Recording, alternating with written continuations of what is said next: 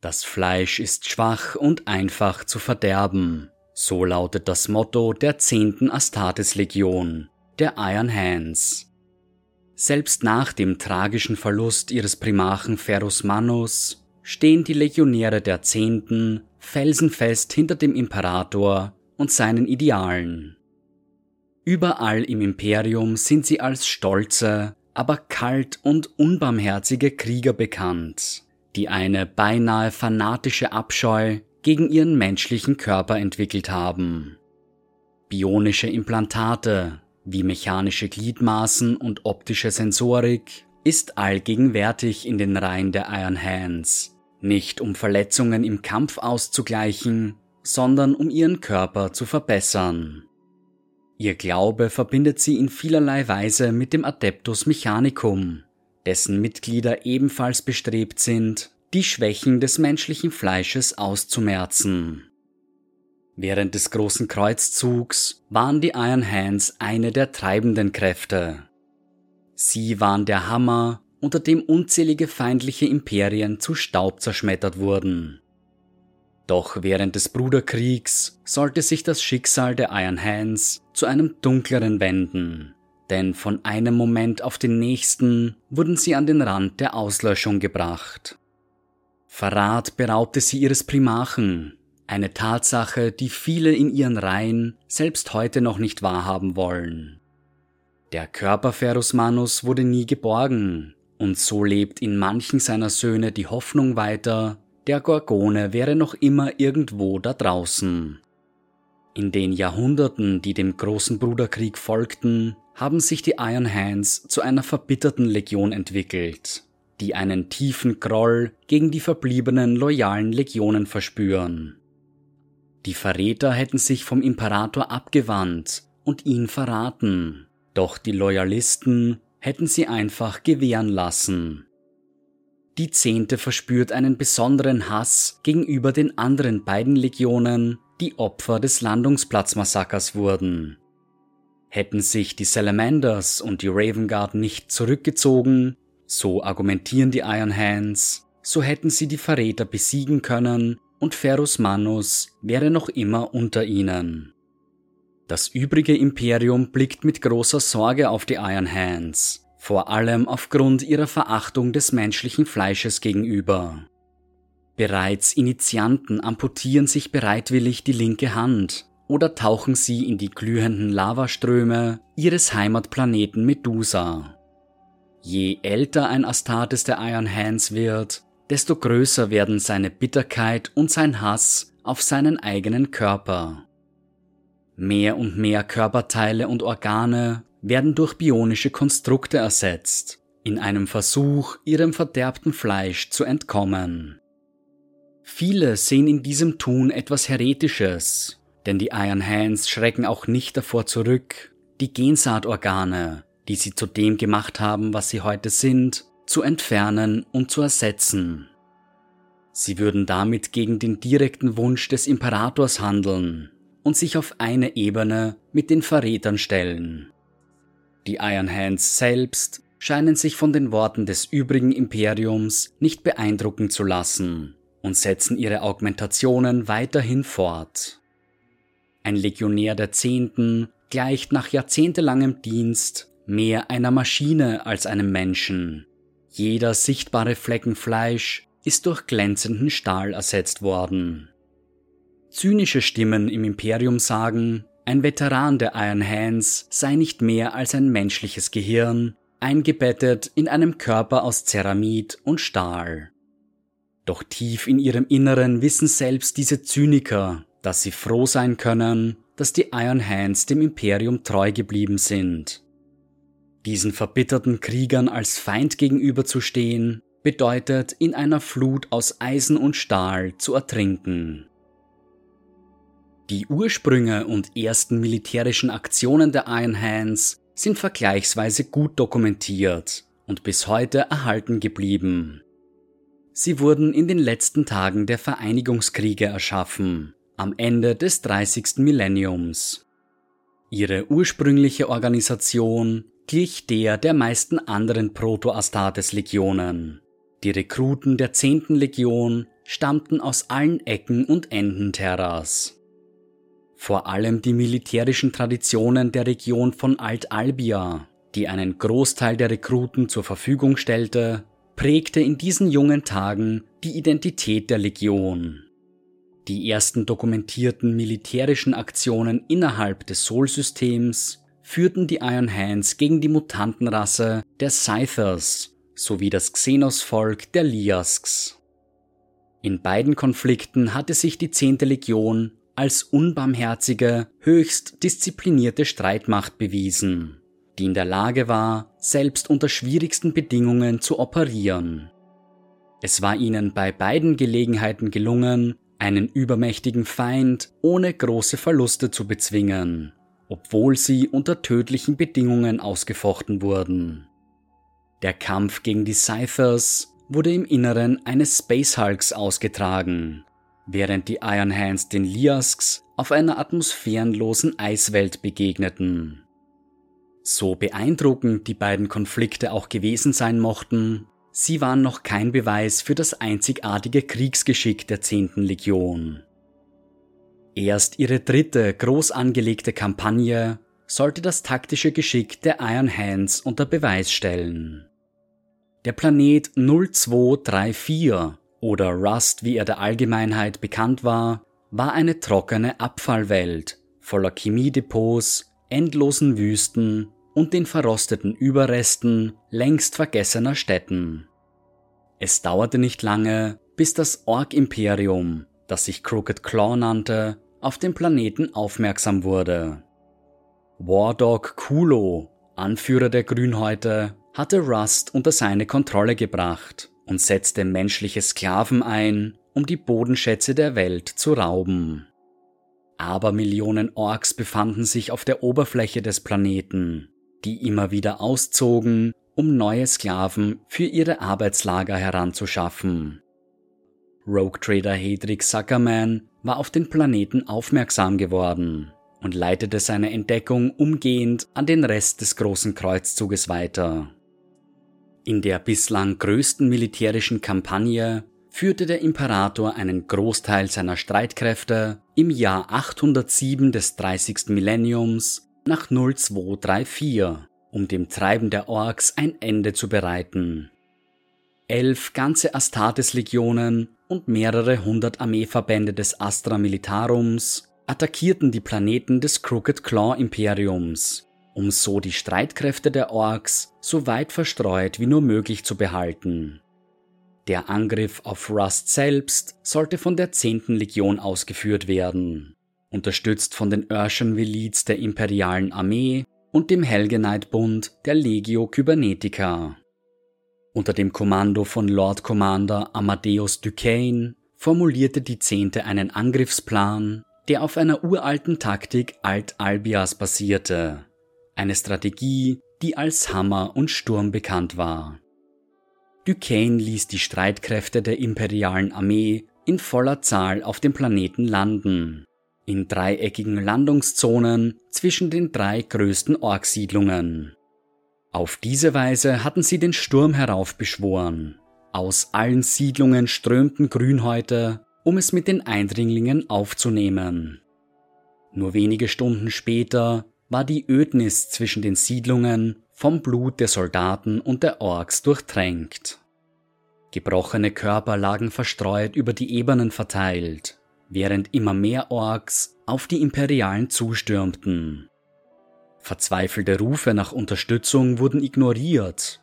Duquesne wollte sicher gehen, dass sich die volle Streitmacht der Orks versammelt hatte. Erst als die Zahl der Grünhäute so gewaltig war, dass er die Horde selbst vom Orbit aus sehen konnte, entsandte er seine Legion. Die zehnte würde der Hammer sein, unter dem die Orks zerschmettert werden würden. Stormhawks schossen auf die Oberfläche des Planeten zu und sprengten eine Öffnung mitten im Herz der Horde. Die volle gepanzerte Macht der Legion wurde nun zu einer gewaltigen Speerspitze zusammengefasst, hauptsächlich bestehend aus Malkador-Panzern und Landraider. Im Schatten dieser gepanzerten Giganten formierten sich dann die Dreadnoughts der Legion, und gemeinsam begannen sie nach außen hin vorzurücken. Langsam und methodisch vernichteten sie die Streitkräfte der Grünhäute von innen heraus, während die Legio Kybernetica auf schnellen Jetbikes letzte Widerstandsnester auslöschte.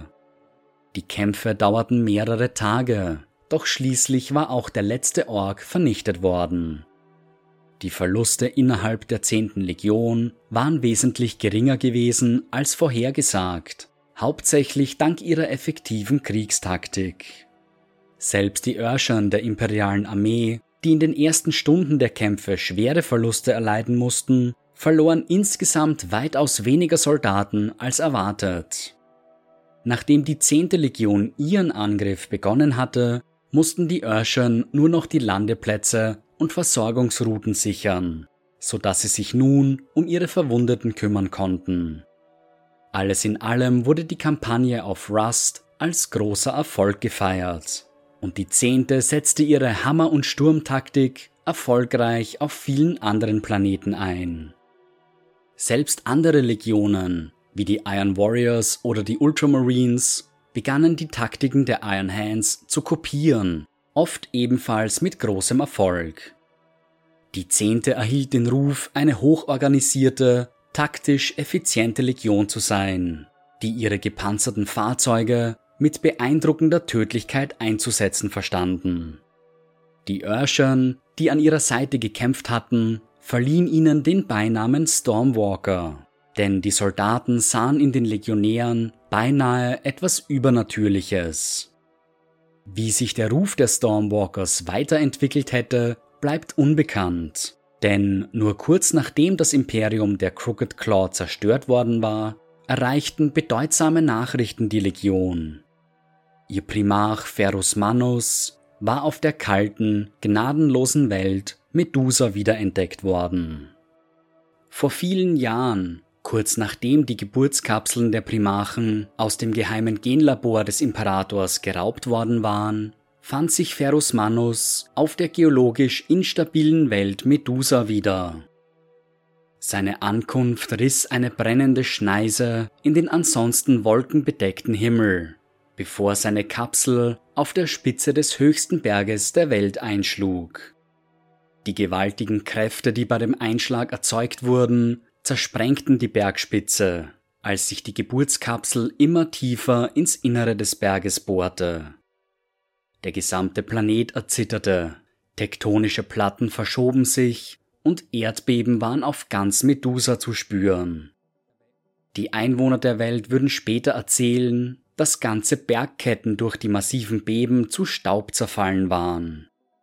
Erst Jahre nach seinem Eintreffen stieg Ferus Manus als ausgewachsener Erwachsener aus der Gebirgsregion und offenbarte sich den Bewohnern Medusas.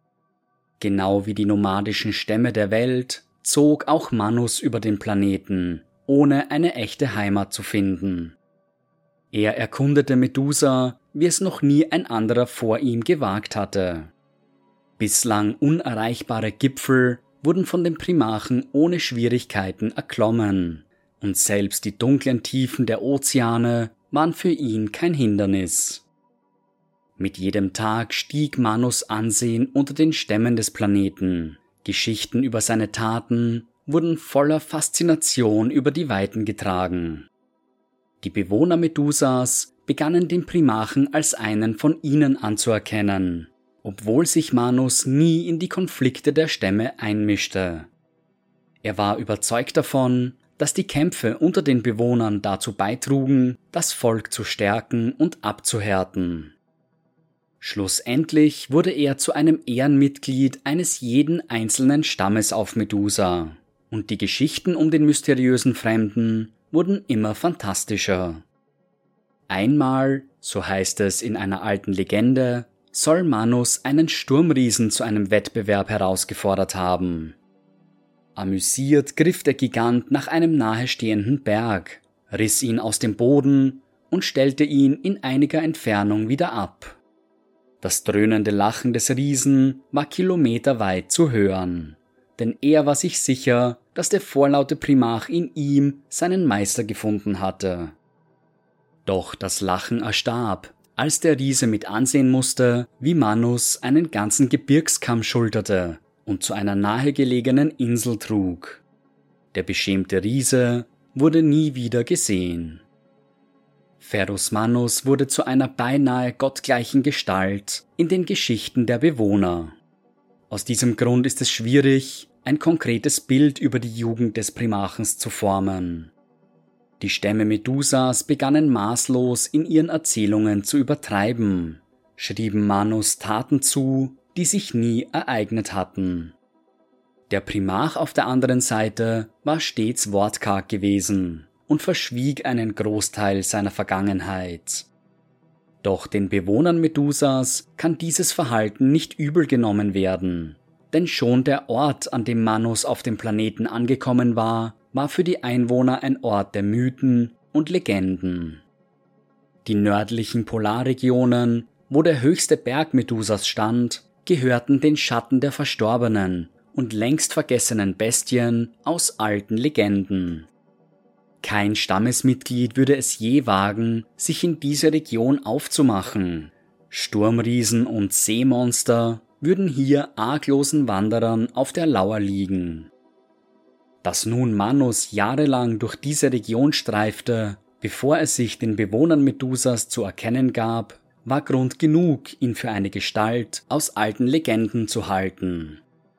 Die Geschichten um ihn konnten gar nicht fantastisch genug sein, denn wenn er sich so lange in den nördlichen Polarregionen aufgehalten hatte, musste er Fähigkeiten besitzen, die sich normale Sterbliche nicht einmal erträumen konnten. Eine der am weitest verbreiteten Geschichten erzählt von dem Kampf zwischen Ferus Manus und Asianoth, dem großen silbernen Würm. Die Haut der Bestie soll aus lebendigem Metall bestanden haben, und nicht einmal die stärksten Waffen sollen in der Lage gewesen sein, sie zu durchdringen. Es heißt, Manus hätte den Würm tagelang durch das legendäre Land der Schatten verfolgt, der Heimat der Uralten und ein Ort voller Geheimnisse und Terror. Dieses mittlerweile längst vergessene Land soll die Überreste einer längst vergangenen Zivilisation beheimatet haben. Seltsame metallene Relikte sollen sich meterhoch über das Land erhoben haben. Überall standen geheimnisvoll glühende Konstrukte aus Stein und Eisen. Hier gelang es Manus, das Wesen zu stellen, doch er war nicht in der Lage, es mit roher Kraft zu bezwingen.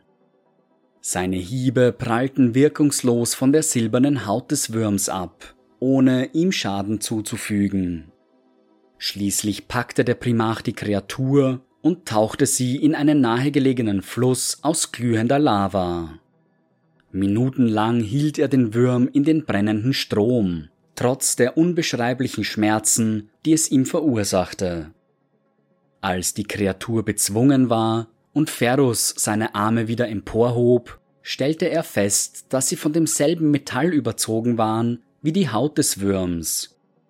Die seltsame Substanz war biegsam wie menschliches Fleisch, doch so hart und undurchdringbar wie Ceramid. Was auch immer mit Ferus geschehen war, es schien seinen ganzen Körper zu beeinflussen. Nicht nur waren seine Arme fortan von dem unbekannten Metall überzogen, auch seine Augen hatten die Farbe von glänzendem Silber angenommen. Imperiale Gelehrte sind mittlerweile der Meinung, dem Geheimnis um Manus metallene Arme auf den Grund gegangen zu sein. Die Beschreibungen des Landes der Schatten lassen darauf schließen, dass es sich dabei um alte Necron-Ruinen handelte. Bei dem Wesen namens Asianoth könnte es sich tatsächlich um einen Kytan oder ein Necron-Konstrukt gehandelt haben, was seine Haut aus lebendigem Metall erklären würde. Diese Substanz, die als Necrodermis bekannt ist, könnte auf den Primarchen übergegangen sein, ihn sogar bis zu einem gewissen Grad verändert haben. Seit diesem Vorfall litt Manus gelegentlich an starken Kopfschmerzen, während denen er den Drang verspürte, nach seinem Hammer zu greifen und alles um sich herum zu zerschmettern. Der Primarch war in der Lage, seine metallenen Hände zu kontrollieren, sie verhärten und sie sogar erhitzen zu lassen. Es wird beschrieben, dass Manus in der Lage war, Metallgegenstände in seine Hände zu nehmen, sie dort zum Glühen zu bringen und sie durch rohe Kraft zu verformen. Ein Teil der Nekrodermis muss also bis in das Gehirn des Primachens vorgedrungen sein. Und vielleicht war die fremdartige Substanz an seinen Armen eine größere Gefahr für den Primachen, als allgemein vermutet wird. Doch all diese Vermutungen lagen weit in der Zukunft, und als Ferus Manus aus den Gebirgszügen des Nordens herabstieg, war er bereits zu einer Legende geworden. In den kommenden Jahren würde sich zwischen dem Primachen und den Bewohnern des Planeten eine einzigartige Verbindung entwickeln. Er forderte nicht von den Bewohnern verehrt zu werden, alles, was er verlangte, war Gehorsam. Ferus Manus war nicht der Anführer eines einzelnen Stammes, sondern stand in gewisser Weise über ihnen allen. Doch er sorgte weder für Frieden, noch bemühte er sich, Konflikte zu lösen. Er wanderte über die Welt und brachte den Eisenvätern, den schamanenartigen Tech-Priestern, die sich um die Technologie der Stämme kümmerten, seine neuesten Erfindungen. Manus tauschte seine technischen Errungenschaften gegen geheimes Wissen, welches die Eisenväter über Generationen für sich behalten hatten. Dieses neue Wissen trug der Primarch nun in die Welt hinaus, um damit neue Erfindungen zu erschaffen. Unter seiner Führung und dem Austausch von Wissen und Technologie waren die Bewohner Medusas schon bald dazu in der Lage, technische Meisterwerke zu erschaffen. Ferus Manus sammelte auch die stärksten und tapfersten Krieger des Planeten um sich und führte sie in den geheimnisvollen Norden. Hier stießen sie auf längst vergessene Krypten, alte Raumschiffe, die vor Äonen vom Himmel gefallen waren, und versiegelte Lagerhallen voller technologischer Wunder. Faule Mutanten, um den Verstand gekommene Cyborgs und verdrehte Maschinen lauerten auf die Eindringlinge, doch sie alle fielen unter der Macht des silberäugigen Primachen. Als nun die Kreuzzugsflotten des Imperiums Medusa entdeckten, fanden sie eine Welt voller technologischer Errungenschaften vor, geleitet von einem der lange verschollenen Söhne des Imperators. Der wolkenbedeckte Himmel der Welt teilte sich ein weiteres Mal, und die Stämme waren sich unsicher, was dies bedeuten könnte. Doch Manus machte sich augenblicklich auf den Weg zum Landeplatz dieses seltsamen Phänomens. Wochen vergingen ohne ein Zeichen des Primarchens, und die Stämme waren bereits kurz davor, Suchtrupps auszusenden. Doch plötzlich brachen elektrische Stürme über die Welt herein, und heftige Erdbeben erschütterten Medusa. Acht Tage lang glich der Planet einem Inferno, bevor die seltsamen Phänomene mit einem Schlag stoppten. Am neunten Tag kehrte Ferus Manus zu den Stämmen zurück. An seiner Seite eine ehrfurchtgebietende Gestalt, gekleidet in purem Gold. Was genau in jenen acht Tagen geschehen war, bleibt ein Geheimnis. Doch die meisten Geschichten sprechen von einem Duell zwischen den beiden Titanen. Ihre grenzenlosen Kräfte die während des Kampfes entfesselt wurden, sollen der Grund für die seltsamen Wetterphänomene gewesen sein. Bereits kurz nachdem Manus zu den Stämmen zurückgekehrt war, verließ er seine Heimatwelt Medusa, um seinen Vater nach Terra zu begleiten. Doch bevor er den Planeten verließ, versprach er den Stämmen zurückzukehren, denn Medusa würde stets seine wahre Heimat bleiben. Ferus Manus war einer der ersten Primarchen, der vom Imperator wiederentdeckt wurde, und als solcher wurde ihm das Kommando über seine Legion vergleichsweise schnell übergeben.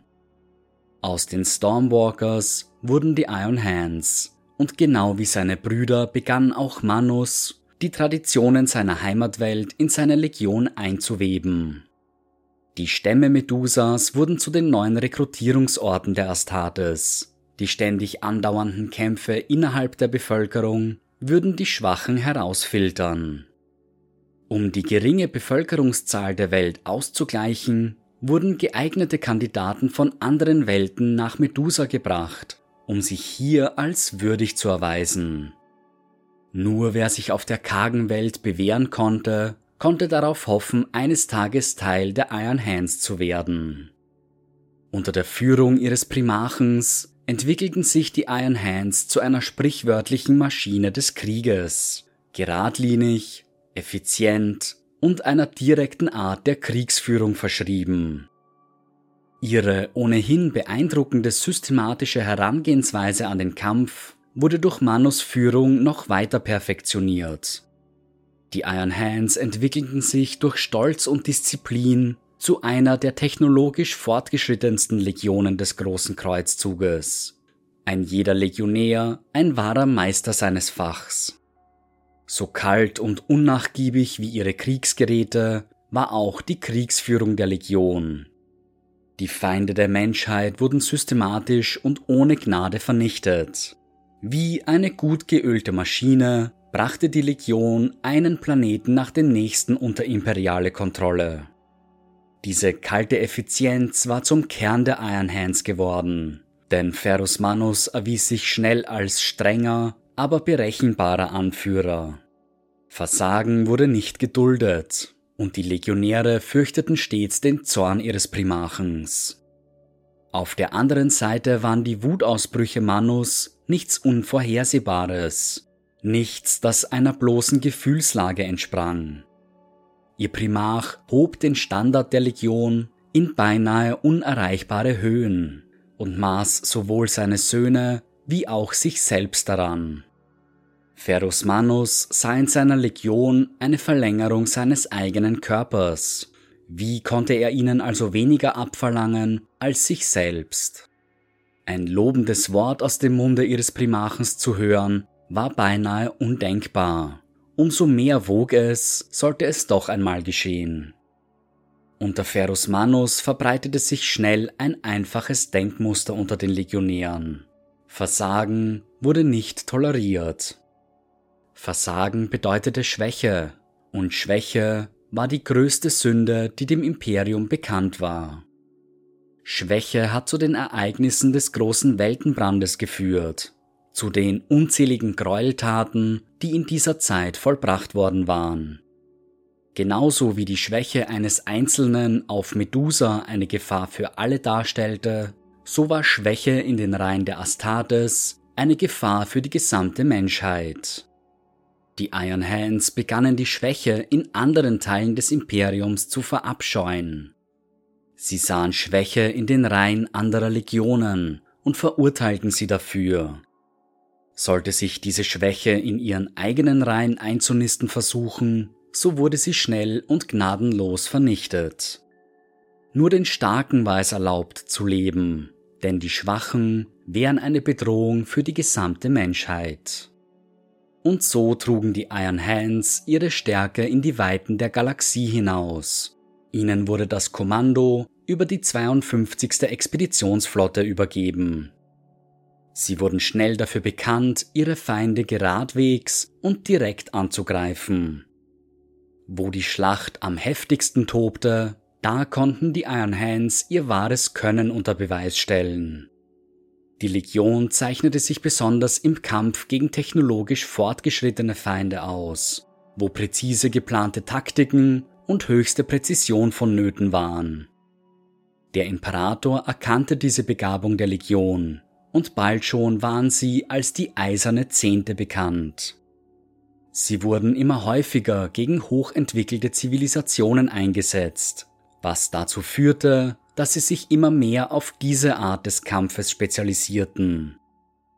Die Iron Hands hatten es regelmäßig mit Konstrukten aus dem dunklen Zeitalter der Technologie zu tun, so dass sie ihr Kriegsgerät und ihre Taktiken dementsprechend abändern mussten.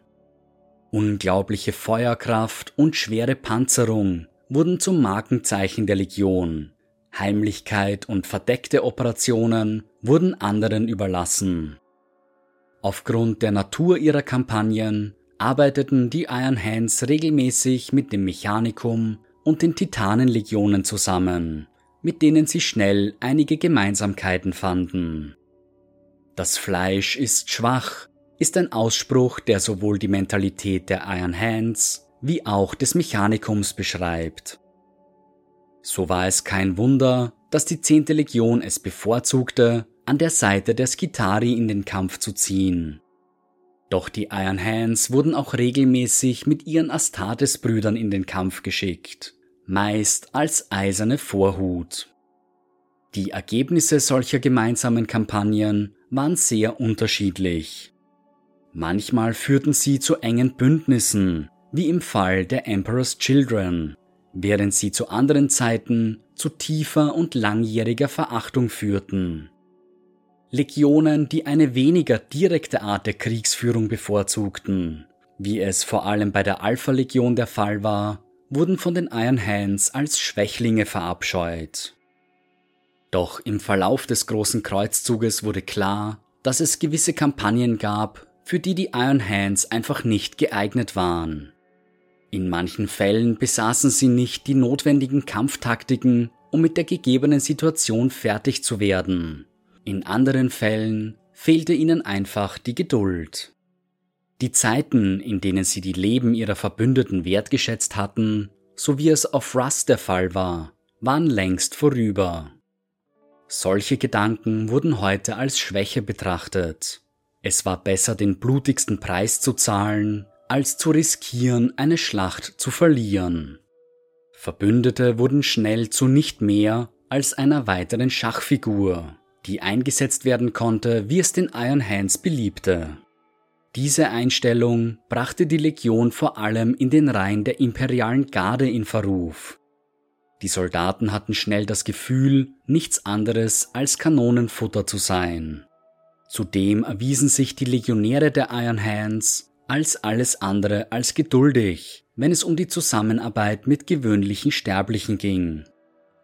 Sie waren zwar bei weitem nicht so blutrünstig wie die World Eaters oder so rücksichtslos wie die Death Guard, doch es wurde mehr als offensichtlich, dass die Iron Hands Eroberer und keine Befreier waren. Warum eine Stadt langsam und strategisch einnehmen, wenn man sie einfach dem Erdboden gleichmachen konnte? Ferus Manus selbst war kein Mann der Diplomatie. Seine Aufgabe bestand darin, die Grenzen des Imperiums zu erweitern und seine Feinde zu zerschmettern. Alles andere interessierte ihn nicht. Der Primarch soll einst gefragt worden sein, welche Rolle seine Legion im großen Kreuzzug übernahm. Wenig überraschend antwortete er, um Krieg zu führen und danach weiterzuziehen. Immer und immer wieder, bis nichts mehr in unserem Weg steht. Alles andere sind leere Worte und hübsche Lügen. Der Imperator wusste um die Einstellung seines Sohnes, weshalb er ihn stets an der vordersten Front des Kreuzzugs einsetzte. Es war, wie Manus es gesagt hatte, die Legion führte Krieg, eroberte und zog weiter. Wie viele Siege sie im Verlauf des großen Kreuzzuges erringen konnten, bleibt unbekannt, denn oftmals operierten sie allein und auf sich selbst gestellt. Die Iron Hands scherten sich nicht um Ruhm und Ehre. Welchen Zuspruch konnten sie schon von solchen erwarten, deren Schwäche so offensichtlich war? Alles, wonach die Legion strebte, war ihre eigene Schwäche auszumerzen und ihre Pflicht dem Imperator gegenüber zu erfüllen. Doch auch wenn sie nach außen hin noch so unnahbar und kaltherzig wirkten, so verband die Iron Hands doch eine besondere Beziehung mit den Emperor's Children. Vor allem deren Primarch Fulgrim stand Ferus Manus näher als irgendein anderer seiner Brüder. Schon bei ihrem ersten Treffen in den Schmieden unter dem Berg Narodnia auf Terra wurde klar, dass es eine ganz besondere Verbindung zwischen den beiden Primarchen gab. Ferus Manus war gerade dabei, seine Fähigkeiten in der Handwerkskunst zu demonstrieren, als Fulgrim und seine Phönixgarde die Schmiedehalle betraten. Es heißt, Fulgrim hätte verkündet, hierher gekommen zu sein, um die perfekte Waffe zu schmieden, um sie im kommenden großen Kreuzzug zu führen. Manus konnte solche Angeberei nicht unbeantwortet stehen lassen, lachte in Fulgrims Gesicht und behauptete, solch zarte Hände konnten es mit seinen metallenen Armen niemals aufnehmen. Fulgrim akzeptierte diese Herausforderung seines Bruders, und beide Primachen begannen über Wochen hinweg in der glühenden Hitze der Schmiede zu arbeiten. Brüderliche Sticheleien wurden ausgetauscht, und die beiden Primachen begannen ein enges Band der Freundschaft zu formen. Nach drei Monaten hatte ein jeder von ihnen seine Waffe fertiggestellt. Fulgrim schuf einen ausgezeichneten Kriegshammer, den er Forgebreaker nannte, während Manus ein Schwert mit einer goldenen Klinge geschmiedet hatte, welches er Fireblade taufte. Nachdem sie das grandiose Werk des anderen begutachtet hatten, erklärten sie den jeweils anderen zum Sieger. Ohne ein weiteres Wort zu sagen, tauschten sie die Waffen aus, und eine scheinbar ewige Freundschaft wurde besiegelt. Doch die Dinge sollten sich nicht so entwickeln, wie es zunächst den Anschein hatte, und bald schon sollten die Mächte des Chaos versuchen, die Primachen zu korrumpieren. Erste Anzeichen, dass sein Bruder Fulgrim unter dem Einfluss der dunklen Mächte stand, offenbarten sich, als die Iron Hands auf das nomadische Volk der Diasporex stießen. Gegen Ende des großen Kreuzzugs machte die Flotte der Iron Hands eine flottenbasierte Zivilisation aus, der allen Anschein nach sowohl Menschen wie auch Xenos angehörte. Die zehnte Legion teilte die imperiale Wahrheit mit dem menschlichen Anteil der Diasporex und forderte sie auf, Teil des Imperiums der Menschheit zu werden. Diese lehnten das Angebot jedoch ab und die Iron Hands sahen keinen anderen Ausweg, als die Diasporex bis auf das letzte Schiff zu vernichten.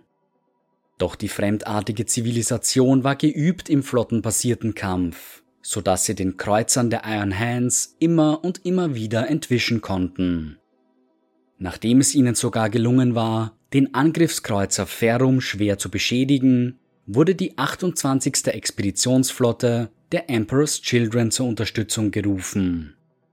Obwohl nun zwei mächtige Flotten Jagd auf die Diasporex machten, weigerten sie sich, das System zu verlassen und sich zurückzuziehen. Scoutschiffe der Iron Hands entdeckten bald, dass die Diasporex versteckte Solarkollektoren aufgestellt hatten, um mit ihrer Hilfe Treibstoff für ihre Raumschiffe zu sammeln. Als die Flotten des Imperiums nun dazu übergingen, diese Kollektoren anzugreifen, blieb den Diasporex nichts anderes übrig, als zum Gegenangriff überzugehen.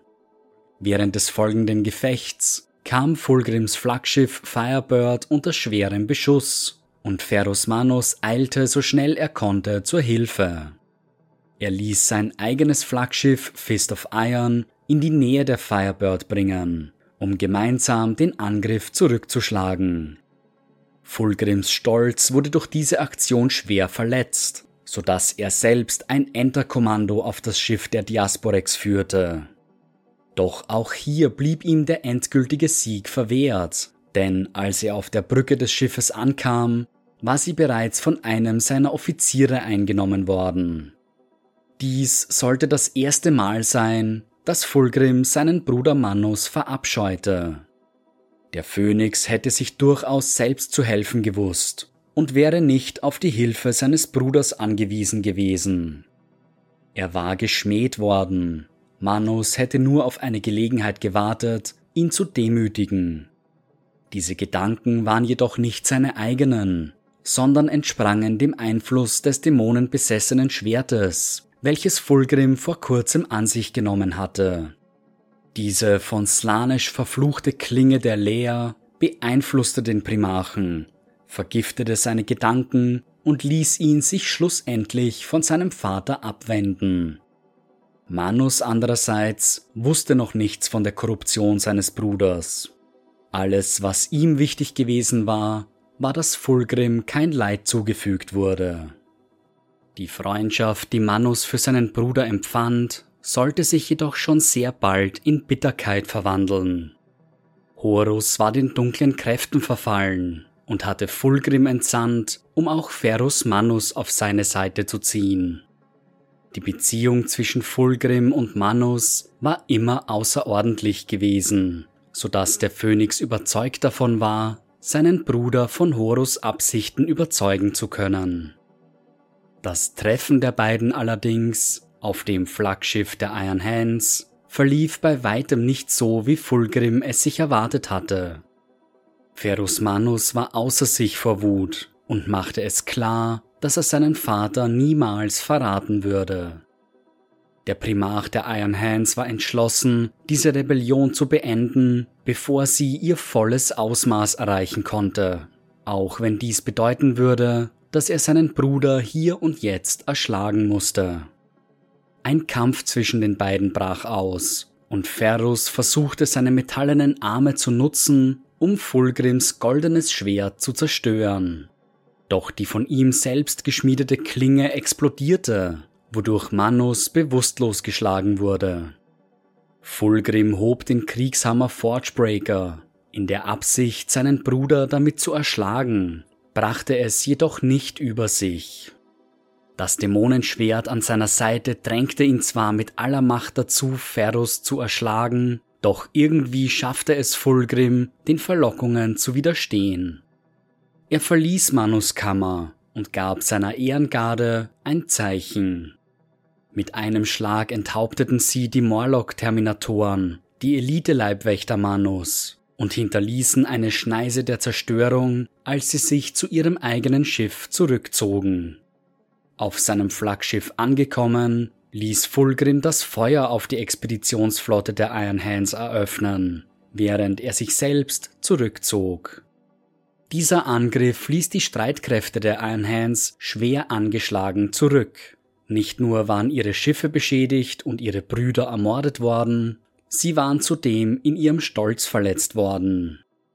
Nachdem er wieder zu Bewusstsein gekommen war, tobte Ferus Manus und war umso zufriedener, als er endlich die Befehle des Imperators erhielt, übermittelt durch seinen Bruder Rogel Dorn.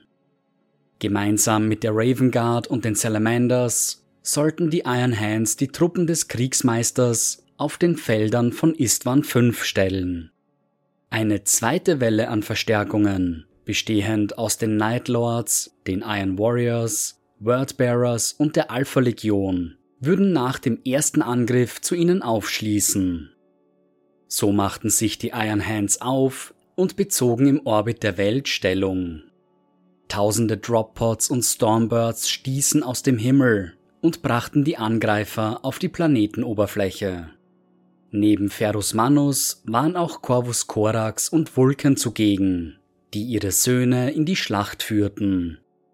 Vulcan würde den Verrätern in die linke Flanke fallen, während Korax seine Söhne in die rechte Flanke führte. Ferus Manus würde, ganz seiner Natur entsprechend, einen Frontalangriff ausführen und seine Truppen direkt ins Herz der Verräter führen. 40.000 loyale Astartes standen 30.000 Verrätern entgegen. Die Chancen waren akzeptabel für einen Sieg der imperiumstreuen Truppen. Doch der Sieg würde nicht leicht zu erringen sein, denn neben den verräterischen Astartes hatte Horus auch allerlei Verbündete nach Istvan V gebracht.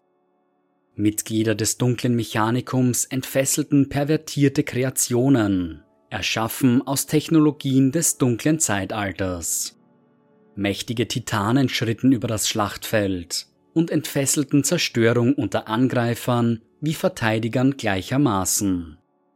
Die loyalen Streitkräfte warfen sich mit gerechtem Zorn in die Schlacht, doch die Linie der Verteidiger hielt stand, zumindest für den Moment.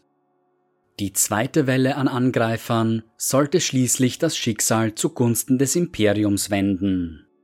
Hunderte Stormbirds und Thunderhawks verdunkelten den Himmel, als die vier übrigen Astartes-Legionen auf dem Planeten ankamen. Die Landungszone wurde verstärkt und die Verstärkungen machten sich bereit, den Kampf aufzunehmen. Vulkan und Korax sprachen sich dafür aus, den Angriff anzuhalten, um sich neu zu gruppieren, doch Ferus wollte nichts davon wissen. Er sammelte seine erfahrensten Kämpfer um sich und verdoppelte seine Anstrengungen. Einmal mehr preschte er nach vorne, sein neues Ziel war sein Bruder Fulgrim. Der Phönix beobachtete Manus aus der Ferne und empfand so etwas wie Stolz. Insgeheim hatte er erwartet, dass sich Manus gemeinsam mit Vulkan und Korax zurückziehen würde. Zufrieden stellte er nun fest, dass er sich getäuscht hatte. Wie eine Naturgewalt stürzte sich der Primarch auf die Truppen der Verräter und bahnte sich einen Weg zur Stellung der Emperor's Children.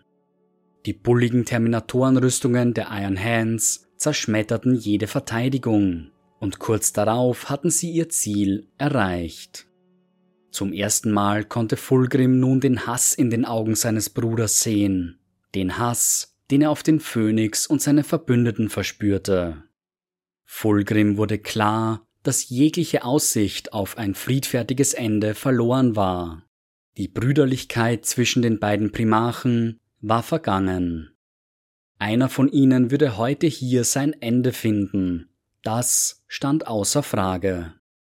Die ersten Iron Hand Legionäre hatten nun den Primarchen der Emperor's Children erreicht, waren seinen Fertigkeiten aber nicht gewachsen. Ruhig stand Fulgrim da, fegte die Angreifer wie welke Blätter beiseite, während er auf die Ankunft seines Bruders wartete. Nur wenige Momente später war es endlich soweit. Die beiden Primarchen standen sich Auge in Auge gegenüber. Manus verhöhnte seinen Bruder, nannte ihn einen Wahnsinnigen, ohne Aussicht auf den Sieg. Die Truppen der Verräter würden sich bereits zurückziehen, während gerade eben vier weitere Legionen gekommen waren, um den Angriff zu unterstützen. Wie konnten es die Rebellen jemals gehofft haben, in ihrem Unterfangen erfolgreich zu sein? Fulgrim konnte nicht länger an sich halten und verzehrte sich danach, den Moment der kommenden Offenbarung auszukosten. Er widersprach seinem Bruder, nannte Ferus naiv, wenn er glauben würde, Horus würde sich so einfach in eine Falle locken lassen. Der Phönix deutete auf die Landungszone der Loyalisten und sagte, dass es Manus-Truppen wären, die verloren waren. Ferus blickte zur Landungszone, doch alles, was er sah, war ein schwer befestigter Brückenkopf. Korax und Vulkan waren gerade dabei, ihre Verwundeten zum Landungsplatz in Sicherheit zu bringen, sich neu zu gruppieren, um mit ihren gerade angekommenen Brüdern erneut anzugreifen. Fox-Nachrichten gingen von den Loyalisten aus, Sie baten um medizinische Betreuung und Nachschub. Doch die Verstärkungen auf dem Landungsplatz blieben seltsam stumm. Die Truppen der Salamanders und der Raven Guard waren nur noch 100 Meter von der befestigten Stellung entfernt, als eine rote Signalleuchte den Himmel Istwans erhellte.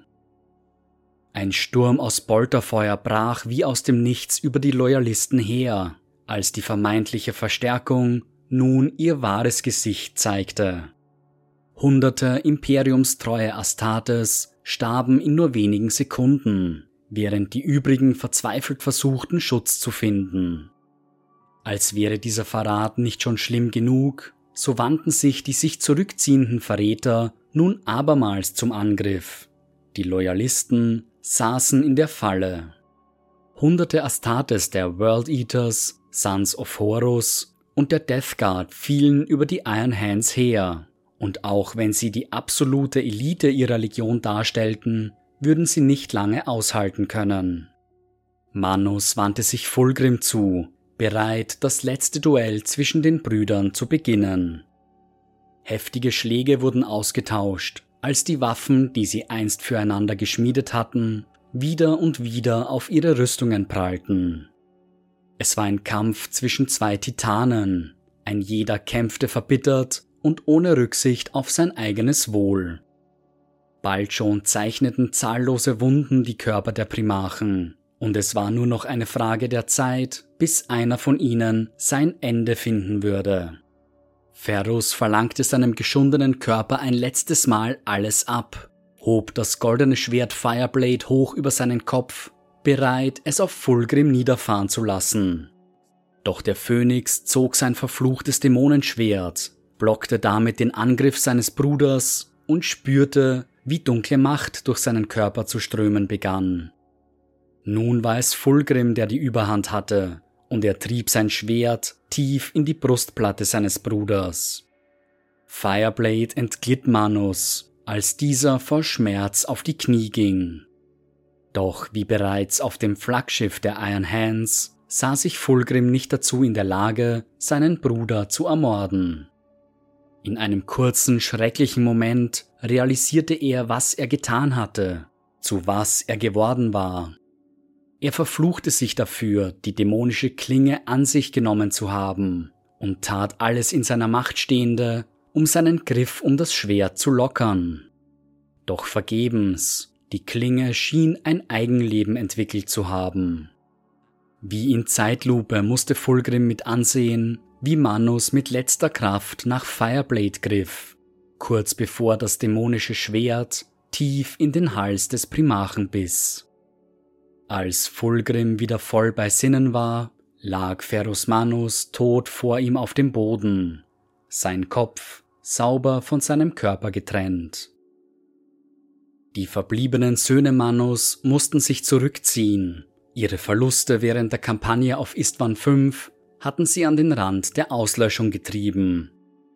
Der große Bruderkrieg war für die Iron Hands beendet. Sie verfügten nicht länger über die nötigen Mittel, um eine ernsthafte Bedrohung für die Verräter darzustellen. Der Körper ihres Primachens konnte nicht geborgen werden, so dass sich viele Legionäre der Iron Hands auch weiterhin weigern, seinen Tod zu akzeptieren. Viele vermuten, dass der schwer verwundete Primach zum Mars gebracht wurde, wo er sich auch heute noch befinden soll, um sich von seinen Verletzungen zu erholen. Vorerst blieb der 10. Legion jedoch nichts anderes übrig, als sich nach Medusa zurückzuziehen. Hier verfielen die Astartes in tiefe Bitterkeit und Zorn. Hätten sich die Salamanders und die Raven Guard nicht zurückgezogen, hätten sie die Verräter überwinden können. Ihr Primarch wäre heute bei ihnen, und die Iron Hands hätten nicht den bitteren Stich der Niederlage erfahren müssen. Andere Legionen wären wahrscheinlich unter dem Hass und der Bitterkeit zerfallen, aber nicht die Iron Hands.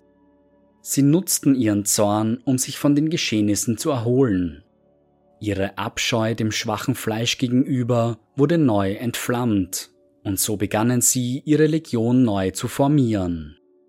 Die Eisenväter der Legion versammelten sich, um ein Konzil zu formen, welches fortan über das Schicksal der Iron Hands bestimmen sollte. Keinem einzelnen Individuum sollte die Zukunft der Legion anvertraut werden, sondern allein diesem eisernen Konzil. Gemeinsam würden sie die Iron Hands neu schmieden, aus ihrer Vergangenheit lernen und jegliche Schwäche in der Legion ausmerzen. Über viele Wochen hinweg berieten sich die Eisenväter in einer Versammlung, die heute als die Härtung bekannt ist. Vergeltung war der erste und offensichtlichste Wunsch der Legion, doch sich kopflos in den Kampf zu stürzen, war nicht die Art der Iron Hands. Eine neue Zukunft musste geschmiedet werden, bestimmt durch Logik und gnadenlose Härte. Das eiserne Konzil debattierte Stunden am Stück, analysierte jede nur erdenkliche Möglichkeit, Doktrin und theoretische Zukunft der Legion. Gelegentliche Frustrationsausbrüche und wütende Bemerkungen wurden von den anwesenden Eisenvätern schnell unterbunden dies sollte kein Konzil der Gefühle, sondern der Vernunft sein. Ferus Manus hatte die Wut und den Zorn der Legion in Ketten der Disziplin gelegt. Und selbst wenn er am Ende seinen eigenen Emotionen erlegen war, müssten sich die Iron Hands an die Lehren ihres Primarchen halten. Nach 86 Tagen der Beratung, der Gespräche und der Analysen war das eiserne Konzil endlich bereit, die neuen Doktrinen der Iron Hands zu verkünden. Die Menschheit selbst trug die Schuld am großen Bruderkrieg. Die Space Marines, die Primarchen, ja sogar der Imperator selbst hatten es nicht geschafft, menschliche Unbeständigkeit aus ihrem Denken zu verbannen.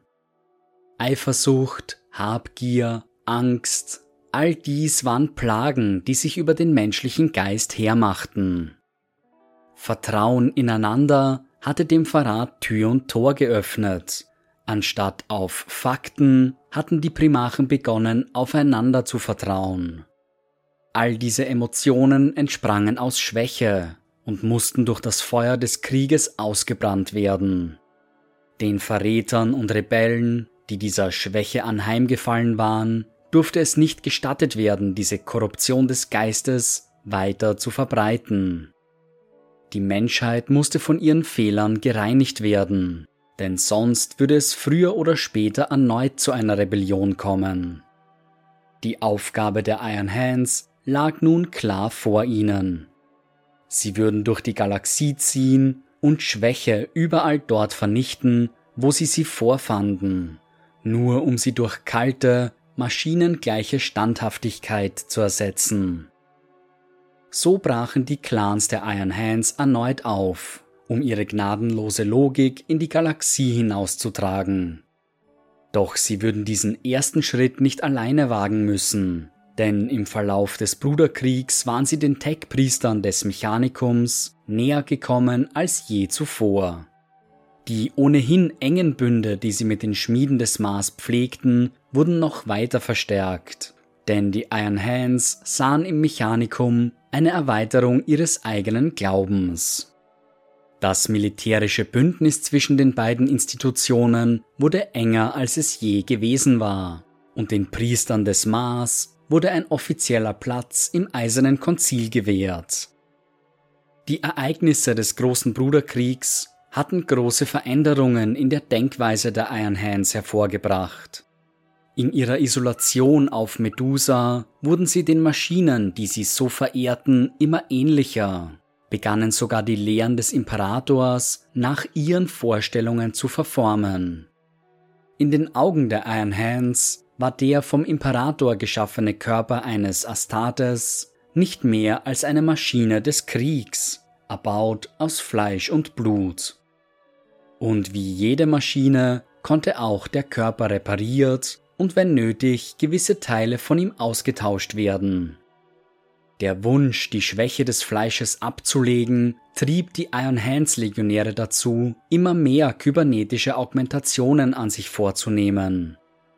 Die Praxis, schwer verwundete Körperteile durch mechanische zu ersetzen, erlaubte es den Legionären, in nur kurzer Zeit wieder in die Schlacht ziehen zu können. Kein Gedanke wurde daran verschwendet, Verwundungen durch herkömmliche medizinische Methoden zu heilen. Ein Austausch durch stählerne Gliedmaßen schien den Legionären immer eine Verbesserung zu sein. Je länger ein Legionär der Zehnten in der Schlacht dient, desto weniger von seinem ursprünglichen Körper überdauert. Es ist nicht verwunderlich, dass die Iron Hands es als größte Ehre ansehen, in den stählernen Körper eines Dreadnoughts eingebettet zu werden. Doch selbst dieses beinahe uneingeschränkte Vertrauen in Technologie und mechanische Konstrukte kannte ihre Grenzen. Ferus Manus war sich den Gefahren, die das dunkle Zeitalter der Technologie hervorgebracht hatte, durchaus bewusst und begriff, dass es Technologien gab, deren Einsatz verboten werden musste.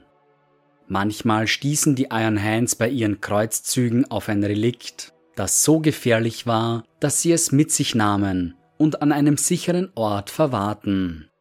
Diese Technologien waren in den Augen Manus so gefährlich, dass sie selbst dem Mechanikum vorenthalten wurden, auch wenn die Beziehung zwischen den Tech-Priestern und den Iron Hands grundsätzlich eine sehr gute war.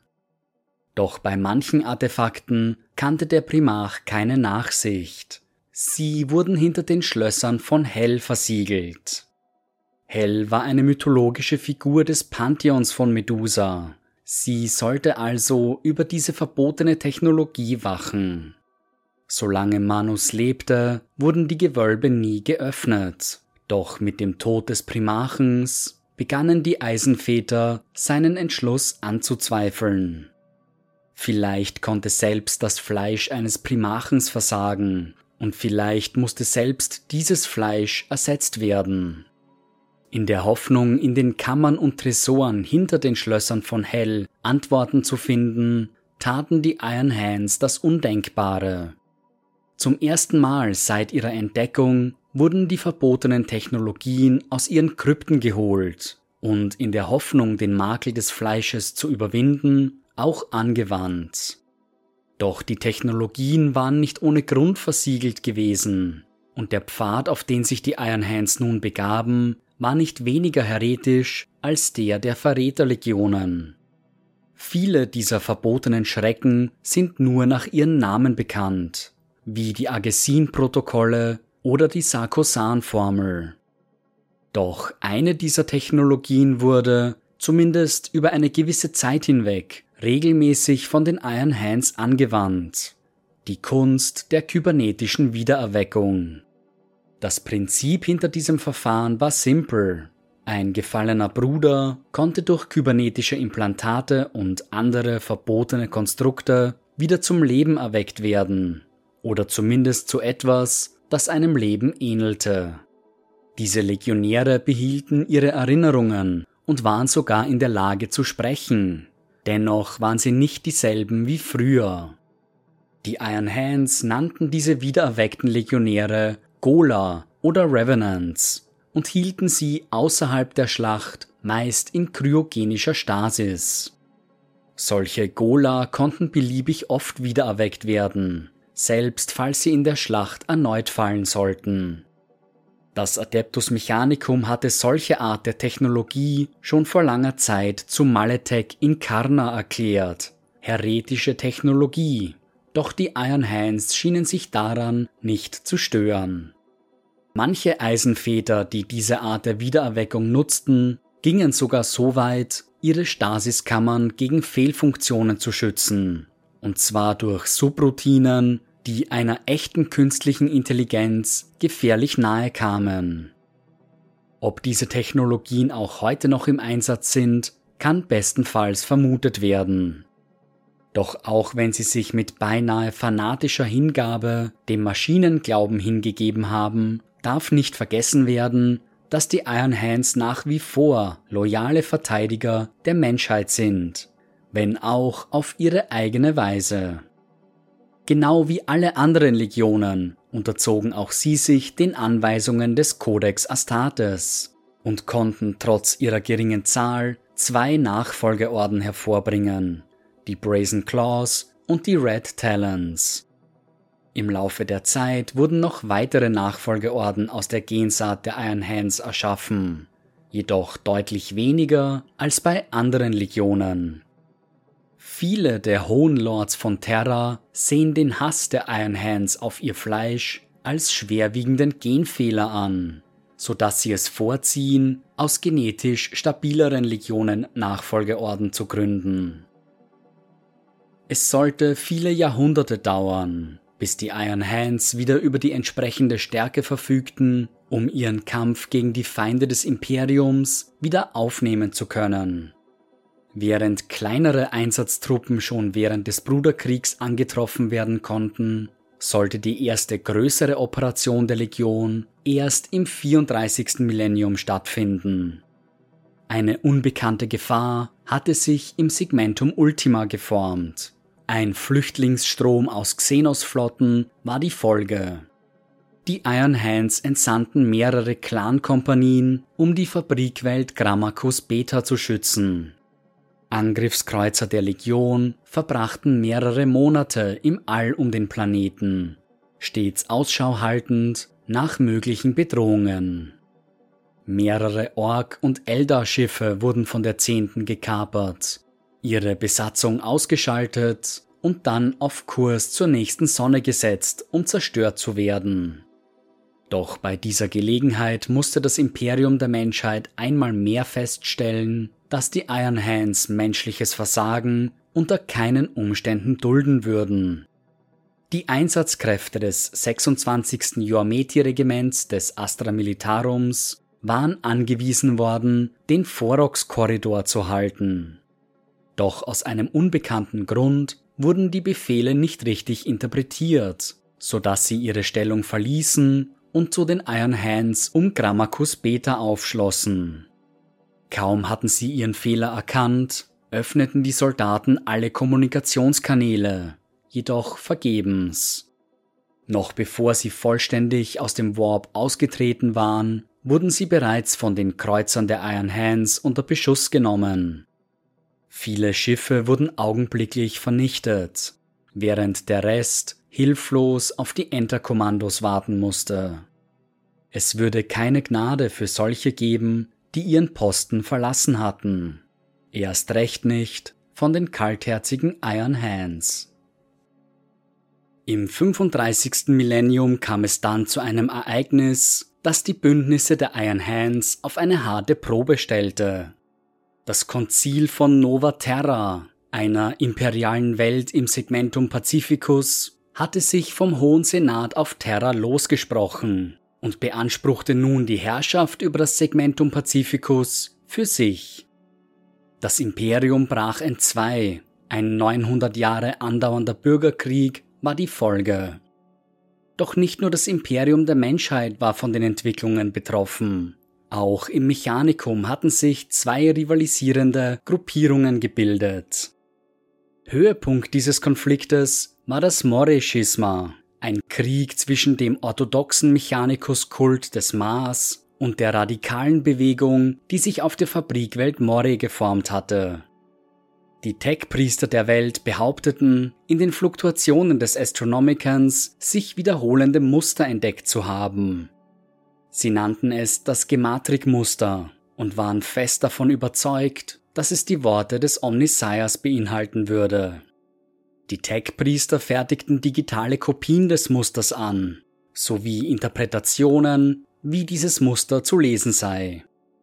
Das radikale Manuskript verbreitete sich in Windeseile innerhalb des Mechanikums und war schnell Zentrum einigen Aufruhrs. Angeblich hatten die Priester von Moray vorhersagen können, dass die Schmieden des Mars eines Tages als Zentrum des Mechanikums ersetzt werden würden und dass sich der Kult des Mechanikums mit dem imperialen Glauben vereinen würde. Aus dieser Verbindung würde eine neue Religion entstehen, die die neue Staatsreligion des Imperiums werden würde. Diese Behauptungen wurden schnell von den obersten Autoritäten des Mars als Aufwiegelungsversuch betrachtet. Ein Bürgerkrieg zwischen den beiden Glaubensrichtungen war die Folge. Der Fabrikatorengeneral des Mars hatte zwar versucht, die Verbreitung der Lehren von Moray zu verhindern, indem er die Fabrikwelt in Schutt und Asche legen ließ, doch es war bereits zu spät. Der neue Glaube der fehlgeleiteten Tech-Priester hatte sich bereits in der Galaxie verbreitet und hatte dabei einigen Zuspruch gefunden. Neben mehreren Tech-Priestern und sogar manchen Titanenlegionen fanden sich auch innerhalb der Astartes-Legionen Fürsprecher dieser neuen Lehre. Vor allem die Iron Hands, die schon seit jeher eine enge Bindung zum Adeptus Mechanicus geführt hatten, wurden von dieser Glaubenskrise besonders hart getroffen. Immer mehr Eisenväter bekannten sich zu den Moray-Lehren, so weit sogar, dass sie nicht davor zurückschreckten, an deren Seite in die Schlacht zu ziehen. Ein neuerlicher Bruderkrieg innerhalb der Legion konnte nur deshalb vermieden werden, weil das Eiserne Konzil einen Kompromiss vorschlug. Alle Legionäre, die den neuen Lehren folgten, sollten Medusa verlassen und nie wieder zurückkehren. Im Gegenzug wurde ein gegenseitiges Abkommen geschlossen, das besagte, dass keine der beiden Fraktionen seine Hand gegen die andere erheben würde. Die Moray-Anhänger der Iron Hands mussten also ihre Heimatwelt verlassen, konnten dies dafür aber ohne Blutvergießen tun. Allerdings gibt es Beweise, die darauf hindeuten, dass manche Nachfolgeorden, allen voran die Red Talons, sich nicht an diese Vereinbarung gehalten haben. Sie hätten die Anhänger der neuen Glaubenslehre erbarmungslos exekutiert, um die Schande einer Aufteilung nicht erdulden zu müssen. Trotz ihrer Verbannung von Medusa führten die Moray-Legionäre ihren Dienst am Imperium fort. Sie sahen sich noch immer als loyale Anhänger des Imperators der Menschheit und kämpften auch weiterhin gegen seine Feinde. Die Legionäre pflegten darüber hinaus auch weiterhin die Praktiken ihres Primarchen Spheros Manus, nutzten weiterhin die traditionelle Ikonographie der Iron Hands und waren auch weiterhin bestrebt, die Schwäche des Verrats auszulöschen. So operierten sie über viele Jahrhunderte hinweg als mehr oder weniger eigenständige Organisation, auf sich alleine gestellt und dennoch Teil des Imperiums. Dies änderte sich im 37. Millennium, zwei Jahrtausende nach dem Moreschisma. Die wieder erstarkten Hohen Lords von Terra hatten eine Zeit der Erlösung ausgerufen, in der die unterschiedlichen Glaubensrichtungen des Imperiums bemessen werden sollten. Wer in den Augen der Hohen Lords frei von Schuld war, sollte einmal mehr offiziell Teil des Imperiums werden. Wer nicht mehr zu retten war, der wurde vernichtet. Die Mori-Exilanten der Iron Hands wurden genauestens geprüft, um festzustellen, ob sich der Makel des Chaos in ihren Reihen ausgebreitet hatte. Schlussendlich wurde festgehalten, dass sie frei von Korruption seien und dem Imperator noch immer treu ergeben. Infolge eines speziellen Ediktes wurden sie als Sons of Medusa als offizieller Orden des Adeptus Astartes erneut aufgenommen. Es gab mehrere Proteste gegen diese Entscheidung. Das Mechanikum wollte den Mori-Glauben nicht legalisiert sehen und manche Astartes-Orden sprachen sich gegen diese unkonventionelle Ordensgründung aus. Doch in den folgenden Jahrhunderten haben sich die Sons of Medusa einen Ruf als entschlossene und ehrenhafte Krieger erarbeitet, so dass sie selbst den Respekt ihrer schärfsten Widersacher gewonnen haben. Ein dunkler Fleck bleibt jedoch bestehen und trübt die ansonsten glorreiche Geschichte der Sons of Medusa. In den Jahren ihres Exils mussten sie oft die Waffen und Ausrüstung ihrer gefallenen Feinde plündern, was ihnen in gewissen Kreisen den unliebsamen Beinamen Aasfresser eingebracht hat. Die Beziehung zwischen den Sons of Medusa und den traditionellen Iron Hands Orden bleibt nach wie vor angespannt. Doch das Moreschisma sollte nicht der einzige Vorfall bleiben, der die Einigkeit der Iron Hands testen sollte. Die Konflikte begannen im Jahr 260 des 41. Millenniums, während der Schlacht um Kolumnus. Der Iron Hand Clan Raukan unter Eisenvater Christos wurde beauftragt, die Fabrikwelt Kolumnus vor einem hereinbrechenden Orc War zu schützen. Gemeinsam mit 30 Titanen der Legio Ferrax sollten sie die Skitari und imperialen Garderegimenter der Fabrikwelt unterstützen. Nach ihrem Eintreffen mussten sie aber feststellen, dass Teile der Raven Guard ebenfalls anwesend waren, angeführt von Captain Stan. Die Iron Hands haben die Geschehnisse des Landungsplatzmassakers nie vergessen, und so hegen sie auch heute noch einen tiefen Groll gegen die Raven Guard. Nichtsdestotrotz schlossen sich die Astartes Streitkräfte zusammen, um gegen die einfallenden Orks vorzugehen. Es dauerte nicht lange, bis Orkbrocken auf der Welt einschlugen und die planetare Verteidigung der Welt ins Schwanken geriet. Beinahe die Hälfte der Verteidiger fiel bereits beim ersten Angriff der Orks. Einzig die drei primären Verteidigungsstellungen der Iron Hands schienen dem Ansturm standhalten zu können. Sie wurden zum Zentrum der Verteidigung, die von den Iron Hands mit aller Macht gehalten wurden. Die Söhne Ferusmanus weigerten sich jedoch von ihrer Taktik abzuweichen und anderen Verteidigern zu Hilfe zu kommen. Große Teile der imperialen Garde drohten von den Orks überrannt zu werden, doch die Iron Hands weigerten sich, ihre Position zu verlassen. Zwei Reaver-Klasse-Titanen der Legio Ferrax wurden auf den Straßen Kolumnus von den Grünhäuten vernichtet, während die Iron Hands ihren Taktiken treu blieben. Es war zu diesem Zeitpunkt, dass der Bulk des Orc Wars eintraf. Es handelte sich jedoch nicht um gewöhnliche Orc Boys, sondern um eine Horde, die von einem überaus mächtigen Weird Boy, einen psionisch begabten Propheten des Morg, angeführt wurde.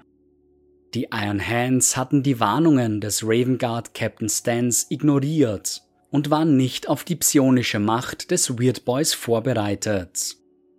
Der Ork namens Sagdaka setzte seine Kräfte ein, um die Orks unter seinem Kommando unter Kontrolle zu halten, was ihnen ein ungewöhnlich hohes Maß an Disziplin verlieh. Als ein Teil der 150 Meter hohen Verteidigungsmauer der Iron Hands einstürzte, schwärmten abertausende Orks in die Bresche.